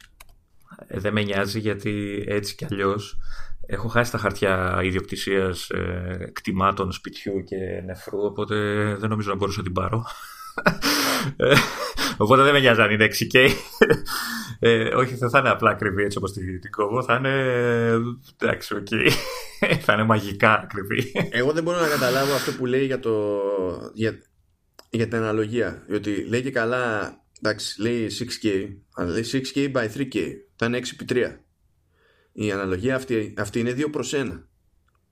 Πού κολλάει two προς one? Τι, είκοσι ένα προς εννιά, δηλαδή που λέμε. Ή... Μα είκοσι ένα προς εννιά δεν είναι two προς one. Αυτό αν ισχύει το, το six επί three είναι two προς one. είκοσι ένα προς εννιά είναι λίγο πιο μακρόστενο. Η περίοδο το σχήμα δηλαδή εννοείς. Ούτε δεκαέξι προς εννιά είναι ουσιαστικά. Ούτε δεκαέξι προς εννιά είναι, ναι. Είναι πιο στενό. Είναι κάτι, κάτι, ανά, κάτι ανάμεσα δηλαδή στα δύο. Ναι. Και δεν... δεκαοκτώ προς εννιά κόμμα πέντε. δεν, δεν, το, δεν το πιάνω. Δηλαδή στην ουσία είναι σαν να λέμε είκοσι προς δέκα αυτό το, αυτό το πράγμα. Αν είναι τέτοια η ανάλυση, ακόμα και αν είναι, πες ότι είναι, ότι είναι κάτι πιο γνώριμο, ας πούμε, σε αναλογία, έτσι, έξι κέι επί οτιδήποτε αν είναι, αυτό είναι, α, είναι ανάλυση που, δηλαδή είναι, είναι περίπτωση πάνελ που δεν φτιάχνει κανένας. Δηλαδή όποιος το φτιάξει αυτό θα είναι για πάρτι της Apple. Αυτό από μόνο του σημαίνει ότι θα πηγαίνει αίμα σε τιμή. Ναι. Καλά, και, και αυτό να μηνύσει. Δεν ε, υπάρχει περίπτωση να φτηνώ αυτό το πράγμα. Ε, ε, εγώ να, να παρατηρήσω το εξής, ότι με βάση τα δεδομένα της ανάλυσης ε, της οθόνης, εντάξει, γνωρίζουμε ότι είναι οθόνη που θα συνοδεύει, μάλλον αυτός που θέλει να αγοράσει, που θα αγοράσει το καινούριο Mac Pro, ε, θα έχει αυτή την επιλογή, αυτή την οθόνη, ε, να την αγοράσει κτλ. Έτσι όπως την κόβω, θεωρητικά δεν υπάρχει MacBook Pro που να μπορεί να τη σηκώσει. Δεν ξέρω τα, τα, τα top model μόνο ίσως. Και τα δεκαπεντάρια, τα δεκαπεντάρια λογικά θα, θα μπορούν. Ε, ε, ενώ να τη σηκώσει, ξέρεις, με αξιώστε, να μην σέρνετε το, το σύμπαν. Το, το ζήτημα, όχι, το ζήτημα δεν είναι αν θα σέρνετε, γιατί δεν θα πάει κανένας να βάλει παιχνίδι, να τρέχει σε έξι κέι. Ναι. Ε, όλο το ζήτημα είναι για γιου άι και τέτοια. Νομίζω ότι το, το εμπόδιο ε, είναι, είναι οι συνδέσεις. Είναι δηλαδή η προδιαγραφή του DisplayPort και, και του Thunderbolt. Και το ακόμη μεγαλύτερο πρόβλημα είναι το Thunderbolt. Γιατί ναι, μην περνάει σήμα DisplayPort μια σύνδεση Thunderbolt, αλλά σε σχέση με την εκάστοτε έκδοση του DisplayPort, η Thunderbolt είναι οπωσδήποτε μια έκδοση πίσω. Οπότε νομίζω ότι αυτό το monitor που θα βγει ε, παίζει να είναι και αδύνατο να, να οδηγηθεί ασχέτως υποδύναμης από τα υπάρχοντα μοντέλα. Θα πρέπει να σκάσει κάποιο Thunderbolt controller, ας πούμε, σε, σε νέα μοντέλα, που νομίζω έχει βγάλει η Intel, αλλά δεν έχει καταλήξει μηχανήματα ακόμη, αν θυμάμαι καλά, που να υποστηρίζει νεότερη εκδοχή του, του DisplayPort, που να σηκώνει, να, να ξέρει τι να κάνει με τόσα pixels. Οπότε ουσιαστικά αφορά μόνο τους χρήστες του, του, του Mac Pro του καινούριου, το οποίο δεν το έχουμε δει ακόμα, έτσι, το μπορεί, ή τα όποια, ή ενδεχομένως το ότι βγει από εδώ και πέρα, ξέρω, αν μπει στη διαδικασία και πει, ναι, ότι τώρα, δηλαδή ότι η Mac βγάλω το δεκαεννιά θα έχει το καινούριο controller, μπορεί να τη, να τη γλιτώσει έτσι. Πάντως, να, να κάνω λίγο μια γρήγορη επαναφορά στο θέμα της ανάλυσης, μιας και το mm. σκέφτηκα τώρα. Εντάξει, μπορεί και να λέει ο άνθρωπος έξι κέι ε, by three K, αλλά μπορεί αυτό να είναι και κατά προσέγγιση.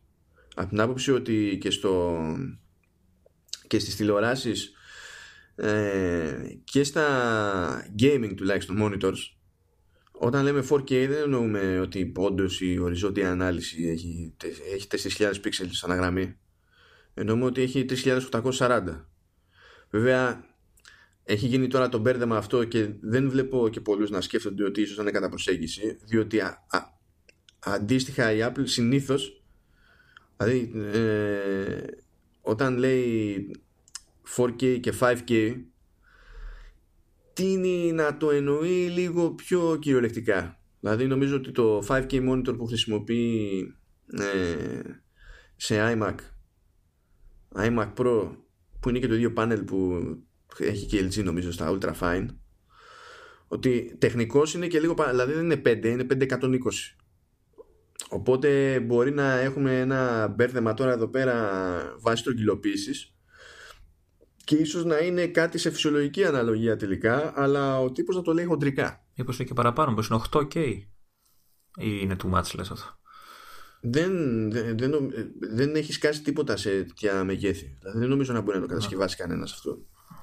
Να. Και δεν ξέρω και αν έχει νόημα σε, τέ, σε, σε τέτοιες σύνθεσεις, τόσο μικρή οθόνη να τόσο μεγάλη ανάλυση. Ξαρτάται. Ε, μόνο, μόνο, μόνο... Ίσως τους φωτογράφους.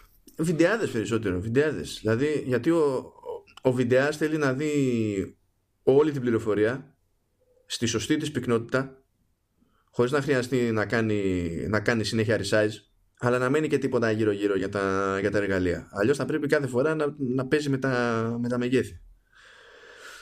Όλοι, δηλαδή το ιδανικό για όλους είναι να δουλεύουν στο, πρόσωπο, στο εκατό τοις εκατό, να, δηλαδή να είναι, αυτό που βλέπουν να είναι pixel for pixel. Να. Αλλά εντάξει, αυτό είναι τώρα... Είναι ένα χρόνιο ζήτημα αυτό, δεν είναι δηλαδή. Πάντως μιλάμε για άκρως εξειδικευμένο προϊόν, έτσι. Δεν μιλάμε απλά για μια οθόνη. Έτσι είναι, φαίνεται καθαρά ότι πάει για, μόνο για επαγγελματική χρήση. Δηλαδή δεν πρόκειται ένας απλός χρήστης τώρα να κάτσει να δώσει τόσα λεφτά για να συνδέσει στο οτιδήποτε μια τέτοια οθόνη. Όχι, εφόσον είχε πει κιόλας ότι όταν τρώγανε το κρά, επειδή είπαν ότι σταματάνε τις οθόνες και μετά κάνανε εκεί την κολοτούμπα και είπαν θα φτιάξουμε οθόνη, είπανε Pro Display. Με το που λέει Apple Pro Display, ναι. Βά... Βάζεις υποθήκη. Ναι, δεν ξέρω με το ένφια τι γίνεται, το δηλώνεις? Ελπίζω όχι, να μην σκεφτεί κανένας σε αυτή τη χώρα να χρεώνει με το, με το εμβαδό, ξέρεις, τις οθόνες. Με, να... με, την, με την ίντσα. Ναι, ναι. Αλλά ναι, τι να πεις. Είμαι πολύ περίεργος πάντως για, αυτό, για αυτή την οθόνη. Όχι επειδή θα, θα ξενερώσω από τη ζωή μου, απλά που δεν θα μπορώ να την πάρω, αλλά γενικά για το πώς θα, θα, το πώς θα την πλανσάρει και κυρίως πάνω απ' όλα τι, σοή, τι, τι ρημαδοσυνδέσεις θα έχει. Δηλαδή, γιατί μπορεί να κάνει και το κουφό να μην έχει ξέρω τίποτα. Ε, και να και σου πει είναι, ότι. Ασύρματα. Όχι, ρε παιδί μου, να σου πει εντάξει, έχω εδώ ένα, μία ρεύμα, έχω εκεί Thunderbolt. Εκεί, τι, τι είναι, και άμα θέλεις τίποτα, βάλε hub. Ναι, αν και συνήθως αυτές τις οθόνες ε, έχει και θύρες, δεν έχει? Δηλαδή μέχρι οι προηγούμενες είχαν θύρες. Ναι, γιατί πάνω, το πρόβλημα είχαν... Δηλαδή το hub θα σε, θα σε σώσει ε, κυρίως τις εξόδους. Δηλαδή μπορείς να προσθέσεις εξόδους εικόνας, okay. Mm-hmm. Εισόδους mm-hmm. εικόνας δεν προσθέτεις το ίδιο εύκολα ε, και δεν γίνεται. Εντάξει, τώρα αδιανόητο να βγει με μία είσοδο. Αλλά είναι η Apple, ξέρω εγώ. Δηλαδή τους φοβάσαι, θες δεν θες. Ε, εντάξει, πάντως δεν σταματάμε εδώ, έτσι. Δεν σταματάνε εδώ οι εκπλήξεις. Όχι, έχουμε έχουμε και τη μεγάλη έκπληξη. Έχουμε τη μεγάλη έκπληξη πλέον ε, που, από ό,τι λένε οι αναφορές πάλι από τον ίδιο τον Kuo, ε, μιλάει για καινούριο MacBook Pro και μάλιστα μεγάλο δεκαέξι, δεκαέξι κόμμα πέντε ε, που έχουμε να δούμε έτσι τόσο μεγάλη οθόνη από πότε, από το δώδεκα που είχαμε τα δεκαεπτά. Ναι. Και αυτό είναι κουφή περίπτωση, διότι σε βάζει σε σκέψη το, το, το μέγεθος της οθόνης που λέει. Δηλαδή με το που σου λέει τέτοιο μέγεθος οθόνης, από τη στιγμή που ξέρεις ότι έχει και το δεκαπεντάρι, λες ότι δεν μπορεί. Λογικά θα είναι, ξέρω εγώ, το ανάλογος σασί σε μέγεθος και θα έχουν μειώσει τα περιθώρια και θα έχουν ξεκλέψει χώρο για την οθόνη. Δηλαδή με τη μία εκεί πηγαίνει το μυαλό. Γιατί να, αλλιώς θα βγεις ότι έχω ένα δεκαπεντάρι και ένα δεκαεξάρι. Πάντως ε, μιλάει για ολοκαίνουργια σχεδίαση η αναφορά του, του τύπου. Ε, ναι, για το σασί του λέω άψη πώς να σου πω ε, διαστάσεων, ότι θα έχει ξέρω εγώ το ίδιο εμβαδό. Α, ναι, ναι, ναι, εντάξει. Ε, ίσως δεκαέξι κόμμα πέντε ή δηλαδή να είναι πιο κοντά στο δεκαεπτά για να έχει αυτό που λες, να έχει λίγο νόημα και να έχει μια διαφορά με το, με το δεκαπεντάρι. Ε, εντάξει, αυτό και αν θα θέλει ένφια και δεν ξέρω τι χαρτιά άλλα για να πουλήσεις, σηκώ τι νεφρό και έντερο. Αυτό το, αυτό το πιστεύω και εγώ, κυρίως επειδή αναφέρεται συγκεκριμένα ότι θα έχει και καινούριο design, ενώ δεν λέει για καινούριο design στα άλλα MacBook Pro. Τουλάχιστον όχι ακόμα. Αν λοιπόν δηλαδή το βγάλει η Apple με το σκεπτικό ότι θα έχω καινούριο MacBook Pro φέτος, θα έχω καινούριο design, το οποίο δεν θα σκάσει με τη μία σε όλη τη σειρά, θα το ξεκινάω από αυτό το μέγεθος και μετά θα αρχίσω να κάνω ένα προσαρμογή προς τα κάτω, τότε θα έχει το περιθώριο να βγει και να πει ότι κοίταξε να δεις, το έχω αυτό, τέρμα θεού λεφτά. Θα πάει να κάνει και τίποτα άλλο κουφό εκεί πέρα, ακριβώς επειδή θα έχει το περιθώριο. Θα κρατήσει τα δεκαπέντε και τα δεκατρία που, που έχει, και αργότερα, ξέρω εγώ, μπορεί να πειράξει λίγο το line-up. Τώρα, σε αυτό το σενάριο βέβαια, εσύ πώς θα ήθελες να πειράξεις το line-up? Να, να καταλήξεις να είναι τι, αν υποθέσουμε ότι σκάει αυτό από πάνω πλέον, να παίξει το ρόλο... Ε, ε, ως τι εννοείς, ξέρω, μέγεθος οθόνης? Εντάξει, δεν θα αλλάξει κάτι σε αυτό. Παιδί μου, τόσο καιρό δεν έχει το δεκαεφτά, έτσι. Εδώ θα, προσποι, θα προσποιηθεί ότι είναι ένα κάτι που είναι μεγαλύτερο, τέλος πάντων, ακόμη. Ε, θα στο βάλω ακριβότερα. Εντάξει. Και ένα καινούριο, καινούριο design. Ωραία. Και αυτό το design θα αρχίσω να στο βάζω μετά και στα υπόλοιπα μοντέλα. Εντάξει. Ε, εκεί, αν, το, αν η λογική είναι ότι κρατάω ε, μήκος πλάτος ίδιο και παίζω με, τη, mm-hmm. με την οθόνη, και περάσει αυτή τη λογική και στα παρακάτω τα μοντέλα, τα MacBook Pro, ποια πιστεύεις ότι είναι η φυσική κατάληξη, ας πούμε, αυτής της προσαρμογής? Να καταλήξουμε με τι σοϊ μοντέλα, τι, τι, τι, τι σοϊ κλιμάκωση? ε, Καταρχήν δεν ξέρω για την κλιμάκωση, αλλά ξέρω ότι θα είναι άδεια η τσέπη μου. ε, Οπότε ε, εγώ πιστεύω ότι θα κρατήσει το line-up όπως είναι. Δηλαδή τα ίδια απλά, ξέρεις, θα έχει τα καινούργια specs, ξέρω, που θα έχει το δεκαέξι. Ε, δεν θα κάνει πολλές κινήσεις. Για μένα απλά θα αυξήσει τις τιμές σε όλα, έστω λίγο, λόγω του νέου design, το οποίο, ξέρω εγώ, δεν ξέρω τι θα έχει πάνω. Μπορεί να έχει Face άι ντι ή δεν ξέρω εγώ τι άλλο. Καλά, απίθανο. Απίθανο, γιατί υπάρχει θέμα χώρου. Και ειδικά άμα θέλει να δώσει χώρο στην οθόνη, θα υπάρχει ακόμα μεγαλύτερο θέμα χώρου. Απίθανο, αλλά δεν, δηλαδή αν θέλει θα το κάνει. Δεν έχει. Γιατί για μένα εκεί πάνε όλα. Πάνε όλα για Face άι ντι. Ε, οπότε, ξέρεις, θα, θα στηριχθεί σε κάποιο feature το οποίο θα της δώσει τη δικαιολογία να τα ανεβάσει όλα. Ε, δεν ξέρω αν θα κρατήσει κανένα παλιό για φτηνό, σε εισαγωγικά, ε, στο line-up που συνηθίζει και το κάνει και αυτό.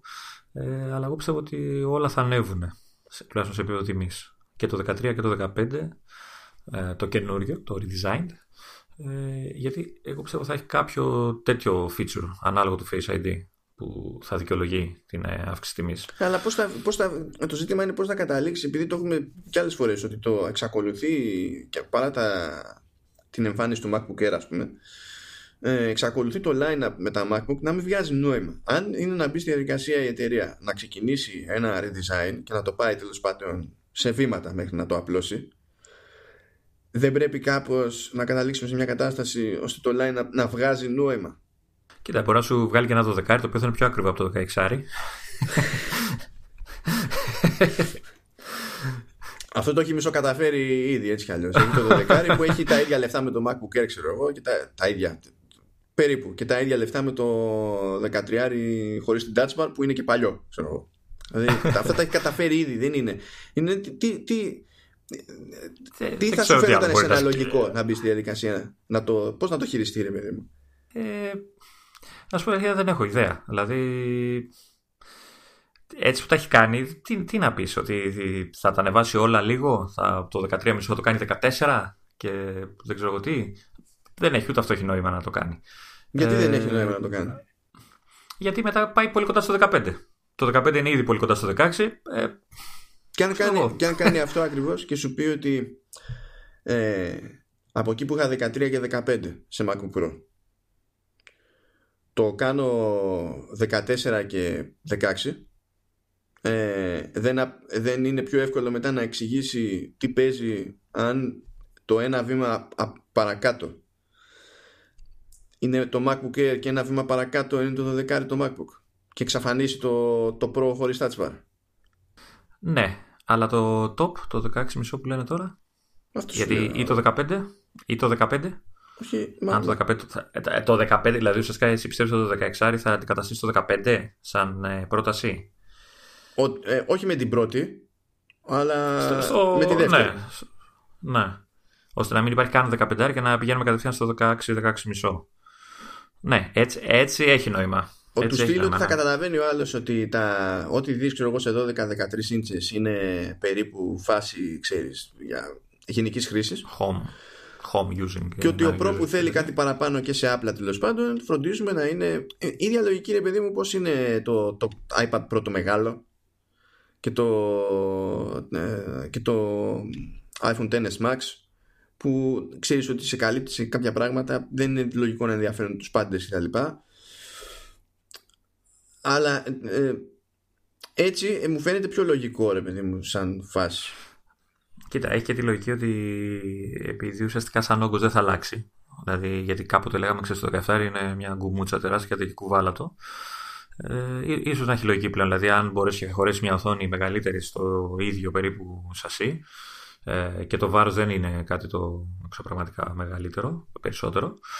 Ε, ναι, ίσως να έχει, να έχει. Και δεν ξέρω κιόλας αν εξαφανίζοντας το δεκατριάρι χωρίς touch bar, μήπως αρχίσει και πετάει το iPad Pro στη θέση του σαν εναλλακτική, ε, μιας και θέλει έτσι κι αλλιώς να, να το περάσει και σαν υπολογιστή το iPad Pro. Δηλαδή να έχεις και το δωδεκάρι το μικρούλι και το iPad Pro ανάμεσα. Θα πεις βέβαια είναι iPad, δεν είναι Mac, αλλά ξέρεις τώρα το, το, το λέω σαν Κύρα, λογική. Τώρα πω, μεταξύ του δωδεκαριού του, του MacBook και του, και του iPad Pro, σε οποιοδήποτε από τα δύο μεγέθη, Ε, αν κάποιος έχει την υποψία ότι μπορεί να τη βγάλει χωρίς desktop ο ες, που τέλος πάντων έχει άλλη ευελιξία σε διάφορα πράγματα, ε, είναι ήδη κουφό να πάρει το δεκάρι και από άποψη κοστολογίου και από άποψη απόδοσης δυνατοτήτων και, και τα λοιπά. Δηλαδή αν κάνει updates προκοπής στο iOS ώστε να γίνει πιο ευέλικτο το iPad Pro,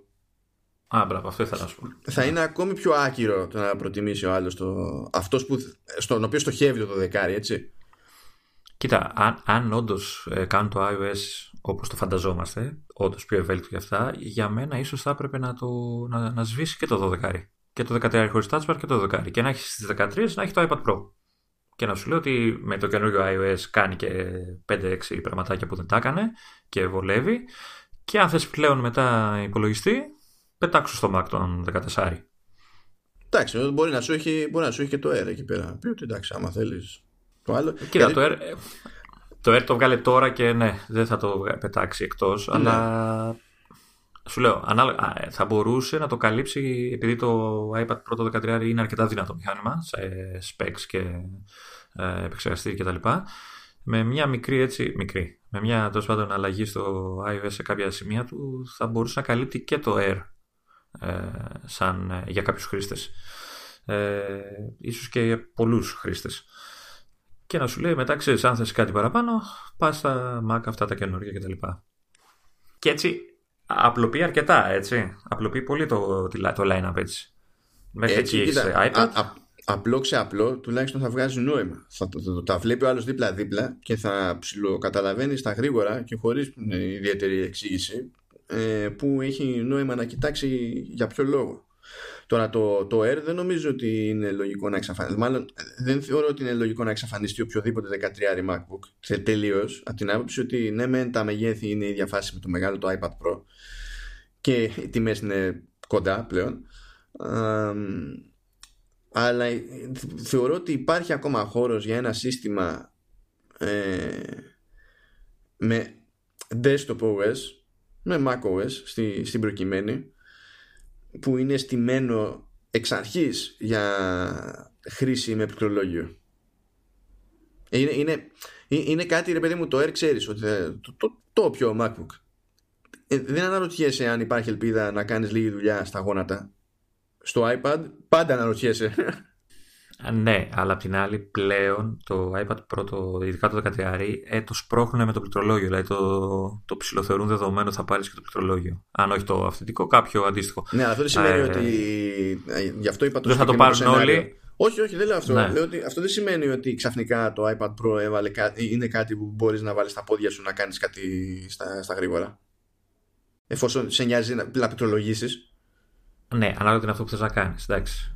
Γι' αυτό, γι αυτό, γι αυτό λέω ότι θεωρώ ότι υπάρχει χώρος για να υπάρχει μια επιλογή, ξέρεις, για αυτόν που ρίχνει βάρος προς τη μία στο ένα σενάριο χρήσης και στο άλλο σενάριο χρήσης, να έχει μια επιλογή εδώ και εκεί, ας πούμε.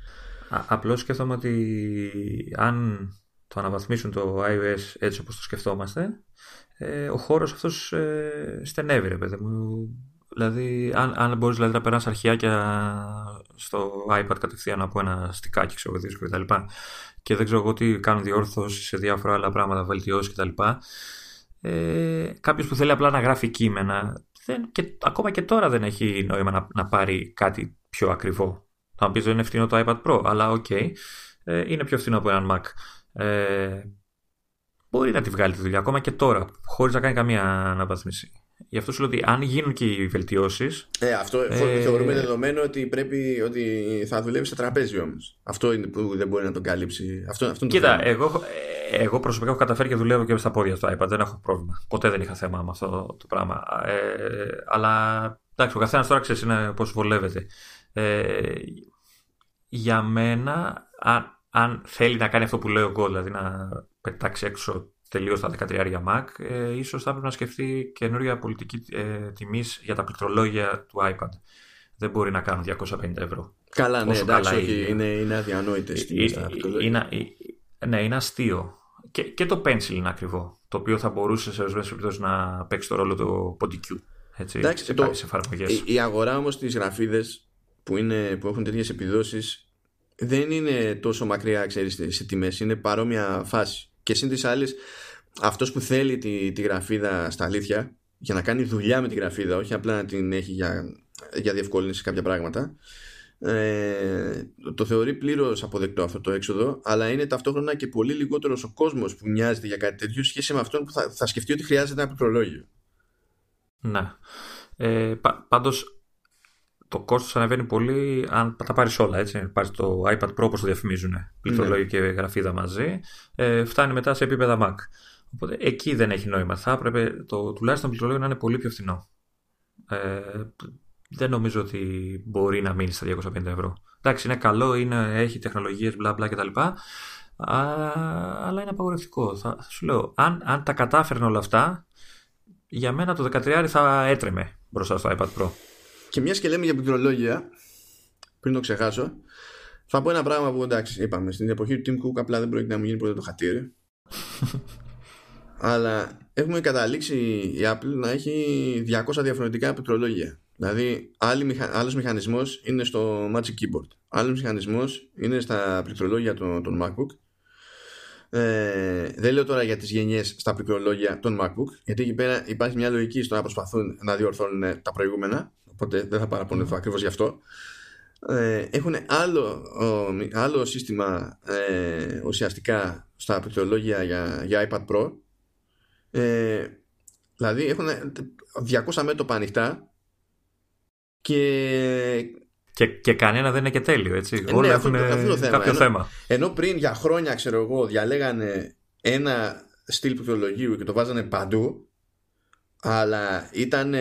rock solid, ας πούμε, και μετά δεν ήθελες να ξαναπληκτρολογήσεις ποτέ σε τίποτα άλλο. Και τώρα έχουν ένα μάτσο προτάσεις και όλα είναι από λίγος ως πολύ off. Ναι. Κάπως πρέπει να το σκεφτούν αλλιώς, τέλος πάντων, πιστεύω. Κοίτα, μπορεί τώρα το καινούριο το δεκαέξι να μην έχει πλήκτρα. να, να χτυπάς κατευθείαν κατευθεία το μέταλλο, ξέρω εγώ. Να χτυπάς κατευθείαν το κεφάλι σου στο, στο σάσι. Και, και, και θα σου το πουλήσουν στο στυλ δεν έχουμε πλήκτρα, αλλά δεν έχουμε πρόβλημα με τα ψίχουλα. ναι, ναι, ναι. Problem solved. Έτσι.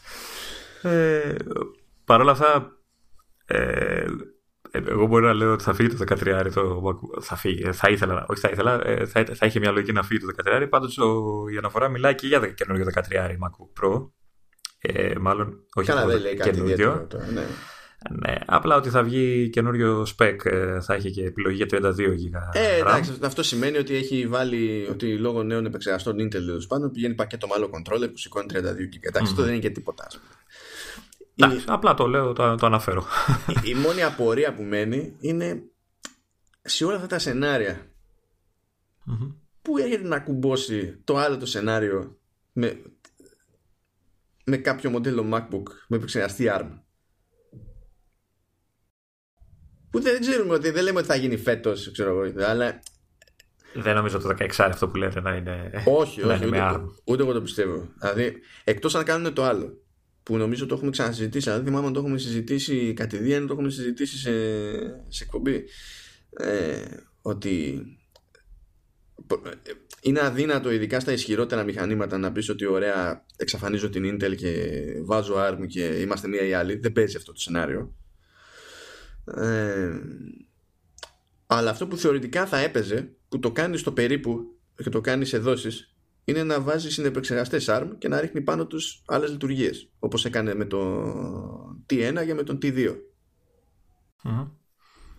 Ίσως να αρχίσει να το παίζει λίγο υβριδικά και να περνάει πράγματα, ξέρεις, να μοιράζει αρμοδιότητες αλλιώς, να είναι λίγο όσο πάει και να μαζεύονται από την άλλη την πλευρά, μέχρι να καταστεί δυνατό να ολοκληρωθεί το άλμα. Τώρα σε,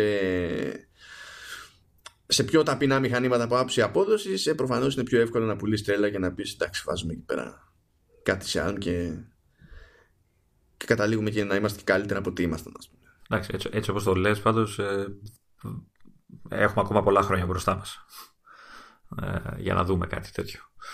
Ε, όχι, όχι, το, για, το, για, το τελικό, για το τελικό άλμα μιλάω. Τώρα για το υβριδικό που λες, ναι, εντάξει, μπορεί να γίνει και σχετικά σύντομα. Ναι, για το τελικό άλμα δεν, δεν, δεν υπάρχουν πλέον οι συνθήκες όπως ήταν στις προηγούμενες μεταβάσεις, όπως ήταν ξέρω εγώ δύο χιλιάδες έξι, που μέσα σε ένα χρόνο τα είχαν αλλάξει όλα. Δεν είχαν ούτε τις πωλήσεις που, είχαν, που έχουν τώρα, ούτε τους developers που έχουν τώρα. Και δεν, παραμικρή αλλαγή όταν έχεις μεγαλώσει σαν πλατφόρμα και σαν εταιρεία επηρεάζει περισσότερο κόσμο. Δεν έχει σημασία μερίδιο έχεις από τη στιγμή που έχεις περισσότερο κόσμο. Να. Πάντως ε, κάνουν ό,τι μπορούν για να φέρουν τους άρμ εκεί που θέλουν, έτσι. Δηλαδή οι επιδόσεις είναι ήδη εξαιρετικές. Καλά, ναι, πλέον δεν είναι. Πλέον δεν αναρωτιέται κανένας. Δηλαδή, ας πω, όταν θα έρθει η ώρα να, βγουνε, να βγει καινούριος, ξέρω εγώ, Α δεκατρία φέτος κάποια στιγμή. Δεν νομίζω ότι θα απορεί κανένας για το αν θα είναι ότι γρηγορότερο υπάρχει στην πιάτσα. Απλά θα περιμένουμε ναι. να δούμε τα νούμεράκια για να το ποσοτικοποιήσουμε στο μυαλό μας. Αν, αν και πιστεύω ότι ο επόμενος δεν θα, είναι, δεν θα έχει το άλμα που κάνει ο, ο δώδεκα. Ε, θα είναι λίγο πιο μικρό το άλμα. Βέβαια, ίσως το κάνουν όπως το κάνανε τώρα με τα Tennis Max, αυτά που βάλαν άλλα πράγματα, άλλες λειτουργίες. Ναι, ε, μα και ο δώδεκα πάνω. Δεν είχε, σε, ας το πούμε, ομοί δύναμη. Δεν είχε μεγάλο άλμα. Δηλαδή, πολλοί δώσανε ε, πόνο με τα εν πι γιου. Περίμενε, το iPad Pro το τελευταίο τώρα έχει τον δώδεκα. Ναι. Έχει τον δώδεκα X, ναι. Τον δώδεκα X. Ο έντεκα, ο αντίστοιχος, νομίζω έχει μεγάλη διαφορά σε benchmarks τουλάχιστον. Μα ο, ε, α, δεν, είχε, δεν πέρασε ποτέ έντεκα X. Ο δέκα, δέκα. Ο, ναι, ο δέκα, ναι. Ε, ναι είχε, είχε, νομίζω είχε... Είχε κοντά διπλάσια. Ε, ναι. Εκεί είχε, είχες μεγάλη αλλαγή, δεν έχει νόημα εκεί η σύγκριση. Ναι. Δηλαδή το πηγαίνω από γενιά σε γενιά σε design, γιατί ο Α δέκα X ήταν παρακλάδι του Α δέκα και ο να. Α δώδεκα X είναι παρακλάδι του Α δώδεκα. Η βάση δηλαδή είναι πάντα, μέχρι στιγμής τουλάχιστον, ε, uh-huh. είναι πάντα ο επεξεργαστής που πηγαίνει στο iPhone και μετά τον χτίζουν λίγο αλλιώς για, για την περίπτωση του iPad Pro. Οπότε το βαρόμετρο μέχρι νεοτέρας εξακολουθεί να είναι το τι θα γίνει με το, με το iPhone. Δεν είμαστε στη φάση όπου η Apple θα πει ότι ωραία, θα κάνω έναν επεξεργαστή super high end και μετά θα αρχίζω να φέρω πράγματα για να το ρίξω στο, στο iPhone. Είμαστε στην ανάποδη διαδρομή. Και ο έντεκα με τον δώδεκα δεν είχε τεράστιες διαφορές, δεν είχε, δεν είχε φοβερό άλμα σε επιδόσεις. Είχε βελτιωθεί, αλλά δώσανε περισσότερο χώρο στο, στο chip για, για το Neural Engine. Τώρα θα δούμε φέτος πώς θα την έχουν δει, ξέρω εγώ. Να. Όχι, πάντως κάνουν, ε, ε, η πορεία τους είναι αξιοθαύμαστη σε αυτό το κομμάτι. Είναι, είναι εντυπωσιακή. Και έχουμε, α ναι, υποτίθεται ότι για εικοστή Μαρτίου θα έχουμε και, όπως φαίνεται να πιστεύει η αγορά, γιατί δεν έχουν σκάσει ανακοινώσεις, προσκλήσεις, Ε, ότι θα έχουμε και event για τα services. Α, ναι. Ε, ό, όλοι μιλάνε για το, για το video service, έτσι, για το Netflix της Apple. Λένε και για, τα, και για τα, την υπηρεσία με τα περιοδικά, βέβαια. Ναι. Πάνε... Ε, αλλά, αλλά, αλλά το πιο έτσι καυτό είναι το video service. Καλά. Ταινίες και όλα αυτά. Στάνταρ, ναι. Θα είναι η χειρότερη παρουσίαση ever της Apple. Στάνταρ. Ε, ναι, δηλαδή, εκτός αν πετάξουν μέσα και τα, τα iPad, τα, το mini δηλαδή και το, το δεκάρι. Δεν έχει σημασία. Χλωμό. Ακόμα χλωμό. Και δεν δε στο λέω από άποψη περιεχομένου. Στο λέω ως παρουσίαση καθαρά. Γιατί? Ε, προσπάθησε να φανταστείς όλες τις περιπτώσεις σε παρουσιάσεις της Apple όπου είχαν ένα κομμάτι στο οποίο έσκαγε celebrity και φαντάσου το αυτό να είναι το κυρίως πιάτο.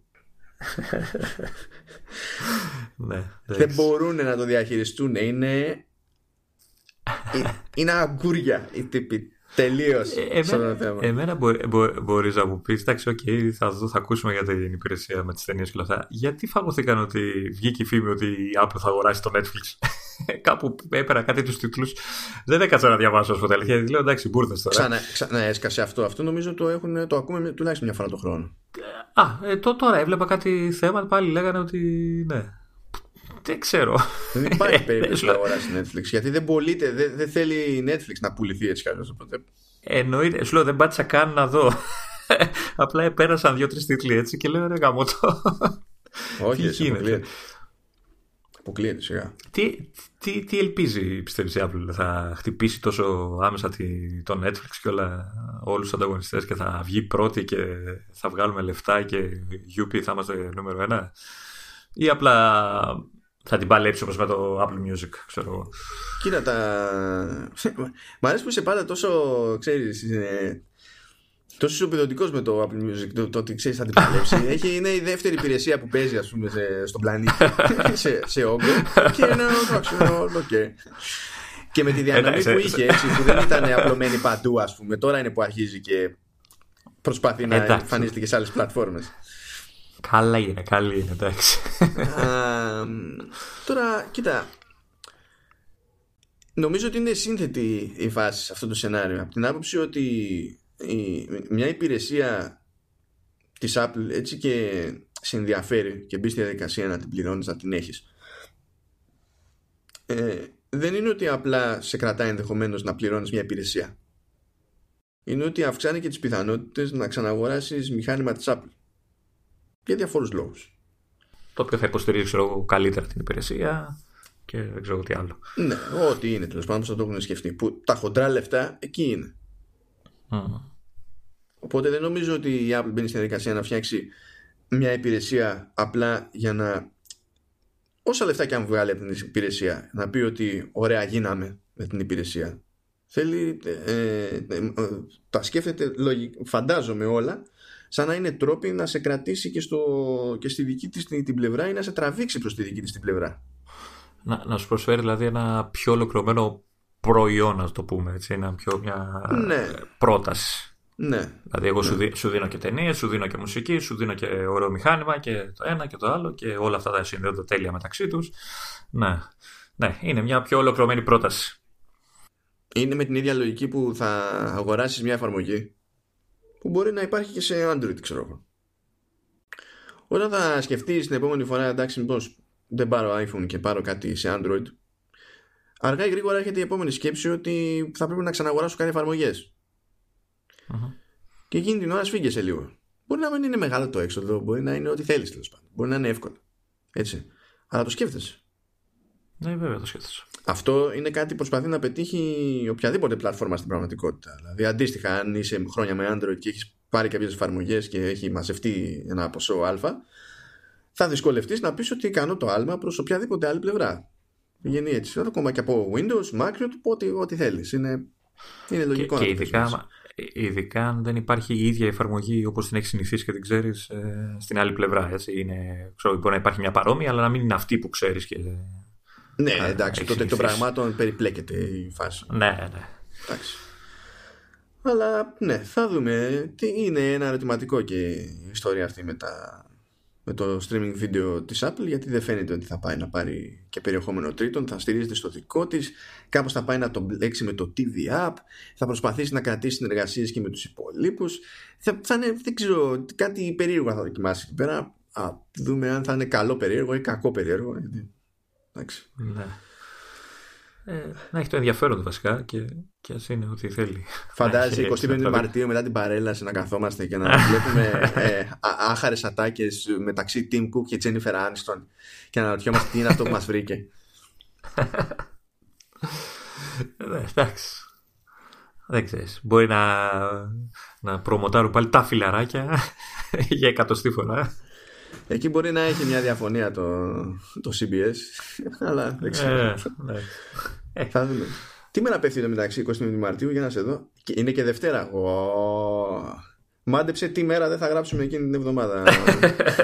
ε, Δευτέρα. ναι, ναι. Ε, ε, όσο να πεις. Ε. Κοίτα, μπορού, α, να ήταν λίγο πιο έτσι, ενδιαφέρουσα η παρουσίαση, να κανονίζαμε, ξέρεις, ε, μάζουξες σε, ψέματα, ένα, ψέματα, σε ένα χώρο. Ψέματα, scratch that. Γιατί κοίταζα λάθος μήνα, αλίμονο. Πέφτει Τρίτη. Πάλι καλά που δεν κοίταγες χρόνο. Λάθος. Και ξέρεις πώς το συνειδητοποίησα, έτσι. Δεν είδα ότι, δεν είδα ότι ήμουν σε λάθος μήνα. Αλλά λέω, συγγνώμη, γιατί γράφεις στο ημερολόγιο ότι έχουν στάση εργασίας τα ταξί? Είναι δυνατόν να την έχουν ανακοινώσει από τώρα για, για εικοστή έκτη Μαρτίου? Λέει εικοστή έκτη Φεβρουαρίου, πακέτο. Οπότε δεν θα γράψουμε ούτε Δευτέρα ούτε Τρίτη για να προλάβουμε να, να τα δούμε όλα. Ε, ναι, γιατί δε, εκεί δεν θα έχει νόημα. Δηλαδή θα κοιτάξουμε εκείνη την εβδομάδα, το τρενάρουμε λίγο το επεισόδιο για να σχολιάσουμε ό,τι είναι να σχολιάσουμε. Αν ήταν καμιά πιο έτσι βαρβάτη παρουσίαση, θα κανονίζαμε μάζουξη, ξέρεις, σε popcorn. Να είμαστε μαζί, να χαζεύουμε, να σχολιάζουμε live. Να γκρινιάζουμε live, θα πεις. Ε, ναι, ε, εγώ είμαι πιο ευγενικός. Ε, να σχολιάζουμε. Να σχολιάζουμε επικριτικά. Να σχολιάζουμε επικριτικά. Α, νομίζω Α, καλά είναι. Κάπου εδώ γεμίσαμε. Γεμίσαμε, έτσι. Γεμίσαμε, ναι. Και έπρεπε, έπρεπε να τα πιάσουμε, να τα κάνουμε λίγο νιανιά αυτά, γιατί εντάξει, αποκλείεται να, να έχει πέσει τελείως έξω σε όλα ο Κουο. Και ειδικά η φάση με το περίπου δεκαεξάρι MacBook Pro προσγειώθηκε από το πουθενά. Ναι, όντως. Και είναι εκείνη που θα έχει τις περισσότερες επιπτώσεις. Δηλαδή πιστε... θεωρώ αδιανόητο να εμφανιστεί αυτό το μηχάνημα και να μην, παίξουν, να μην παίξει χημεία με το line-up. Δηλαδή κάτι, κάτι πρέπει να γίνει. Δεν είμαι πολύ περίεργος γι' αυτό. Πολύ περίεργος. Ναι. Για να δούμε, για να δούμε. Ε, πάντως ε, έτσι, με τις δυνατότητες που έχουν πλέον να μεγαλούν τις οθόνες χωρίς να μεγαλούν το μηχάνημα, ε, έχουν πλέον την ευκαιρία να, ξέρεις, να ξαναδώσουν μεγάλο, μεγάλη οθόνη χωρίς, ξέρεις, να είναι το μηχάνημα αεροδρόμιο. Να κουβαλάς ένα ολόκληρο σπίτι μαζί σου για να, για να έχεις, ξέρεις, πιο μεγάλη οθόνη. ε, ναι. ε, Και αυτό είναι, αυτό είναι ωραίο. Αυτό μου αρέσει γενικά, το, το καταφέρουν. Και στο iPad μου άρεσε πολύ. Γιατί ας πούμε το δεκατριάρι το καινούριο σε σύγκριση με το παλιό, όταν τα κρατάς μαζί, είναι εντάξει η μέρα με τη νύχτα. Ναι. Ε, και οπότε... νομίζω ότι μια τέτοια προσπάθεια στο δεκατριάρι το MacBook Pro, αν το πάνε ξέρω κάτι σε δεκατέσσερα κόμμα ένα, κάτι τέτοιο mm. που συνήθως παίζει, ε, εκεί θα πιάσει περισσότερο τόπο. Γιατί είναι κόσμος που δεν θέλει ούτε το δεκαπέντε σαν μέγεθος ή σαν βάρος, ah. αλλά εννοείται ότι δεν θα πει όχι σε λίγη απλά παραπάνω, έστω και αυτή. Α, εντάξει. Ε, ας το αφήσουμε εδώ, λοιπόν. Λες, οκ. Okay. Ας το αφήσουμε εδώ. Δεν πιστεύω ότι και την άλλη εβδομάδα υπάρχει περίπτωση να προσγειωθούν ανάλογες φήμες. Δηλαδή το, το μεγάλο σοκ το πάθαμε. Θα δούμε προχωρώντας. Πάντως έχει πλάκα, έτσι. Εκεί που είχε ησυχία ξαφνικά γίνεται ένας χαμός. Ε, έτσι, και συνήθως κάνε, ξέρεις, πιο μεμονωμένα. Εδώ ήταν τώρα που φύγαν όλα μαζί, πάρτα. Οπότε είπαμε να το, να το χαρούμε λίγο αυτό το επεισόδιο. Άντε, και θα σου πάρω, θα σου πάρω τώρα ένα iPod Touch. Ναι, ευχαριστώ, ευχαριστώ πάρα πολύ. Έτσι που σου αρέσει πολύ σαν σα συσκευή. Ναι, ναι, και μετά θα πρέπει να πείσω κάποιον να μου πάρει δώρο και ένα iPad Mini. Ναι, ναι, ναι. Okay. Να μην ξέρω τι θα κάνω. Αγαπητοί, αυτό ήταν και αυτή την εβδομάδα. Θα τα πούμε ξανά την άλλη εβδομάδα. Ελπίζουμε με λίγο έτσι πιο ε, πρακτικά θεματάκια. Εσύ τι, τι προτιμάς, Λεωνίδα? Δεν ξέρω, εμέ, εμέ, εμένα μου άρεσε έτσι, έτσι και να σχολιάζουμε τις και φήμες και αυτά. Έχει έτσι ένα suspense, παιδί μου, τι θα δούμε τελικά. Ε, και περιμένω πώς και πώς στη φάση με το, όταν θα κυκλοφορήσει, όταν θα γίνει η έκθεση με τα, που θα δείξουν iOS και macOS και όλα αυτά, εκεί να δω τι, τι, τι έχουμε να πούμε. Εκεί, τέτοια πράγματα μου αρέσουν. Ε, αλλά δεν ξέρω, έτσι μου αρέσει να συζητάω έτσι, για φήμες και νέα που σκάνε ξαφνικά. Έχει, έχει την πλάκα του.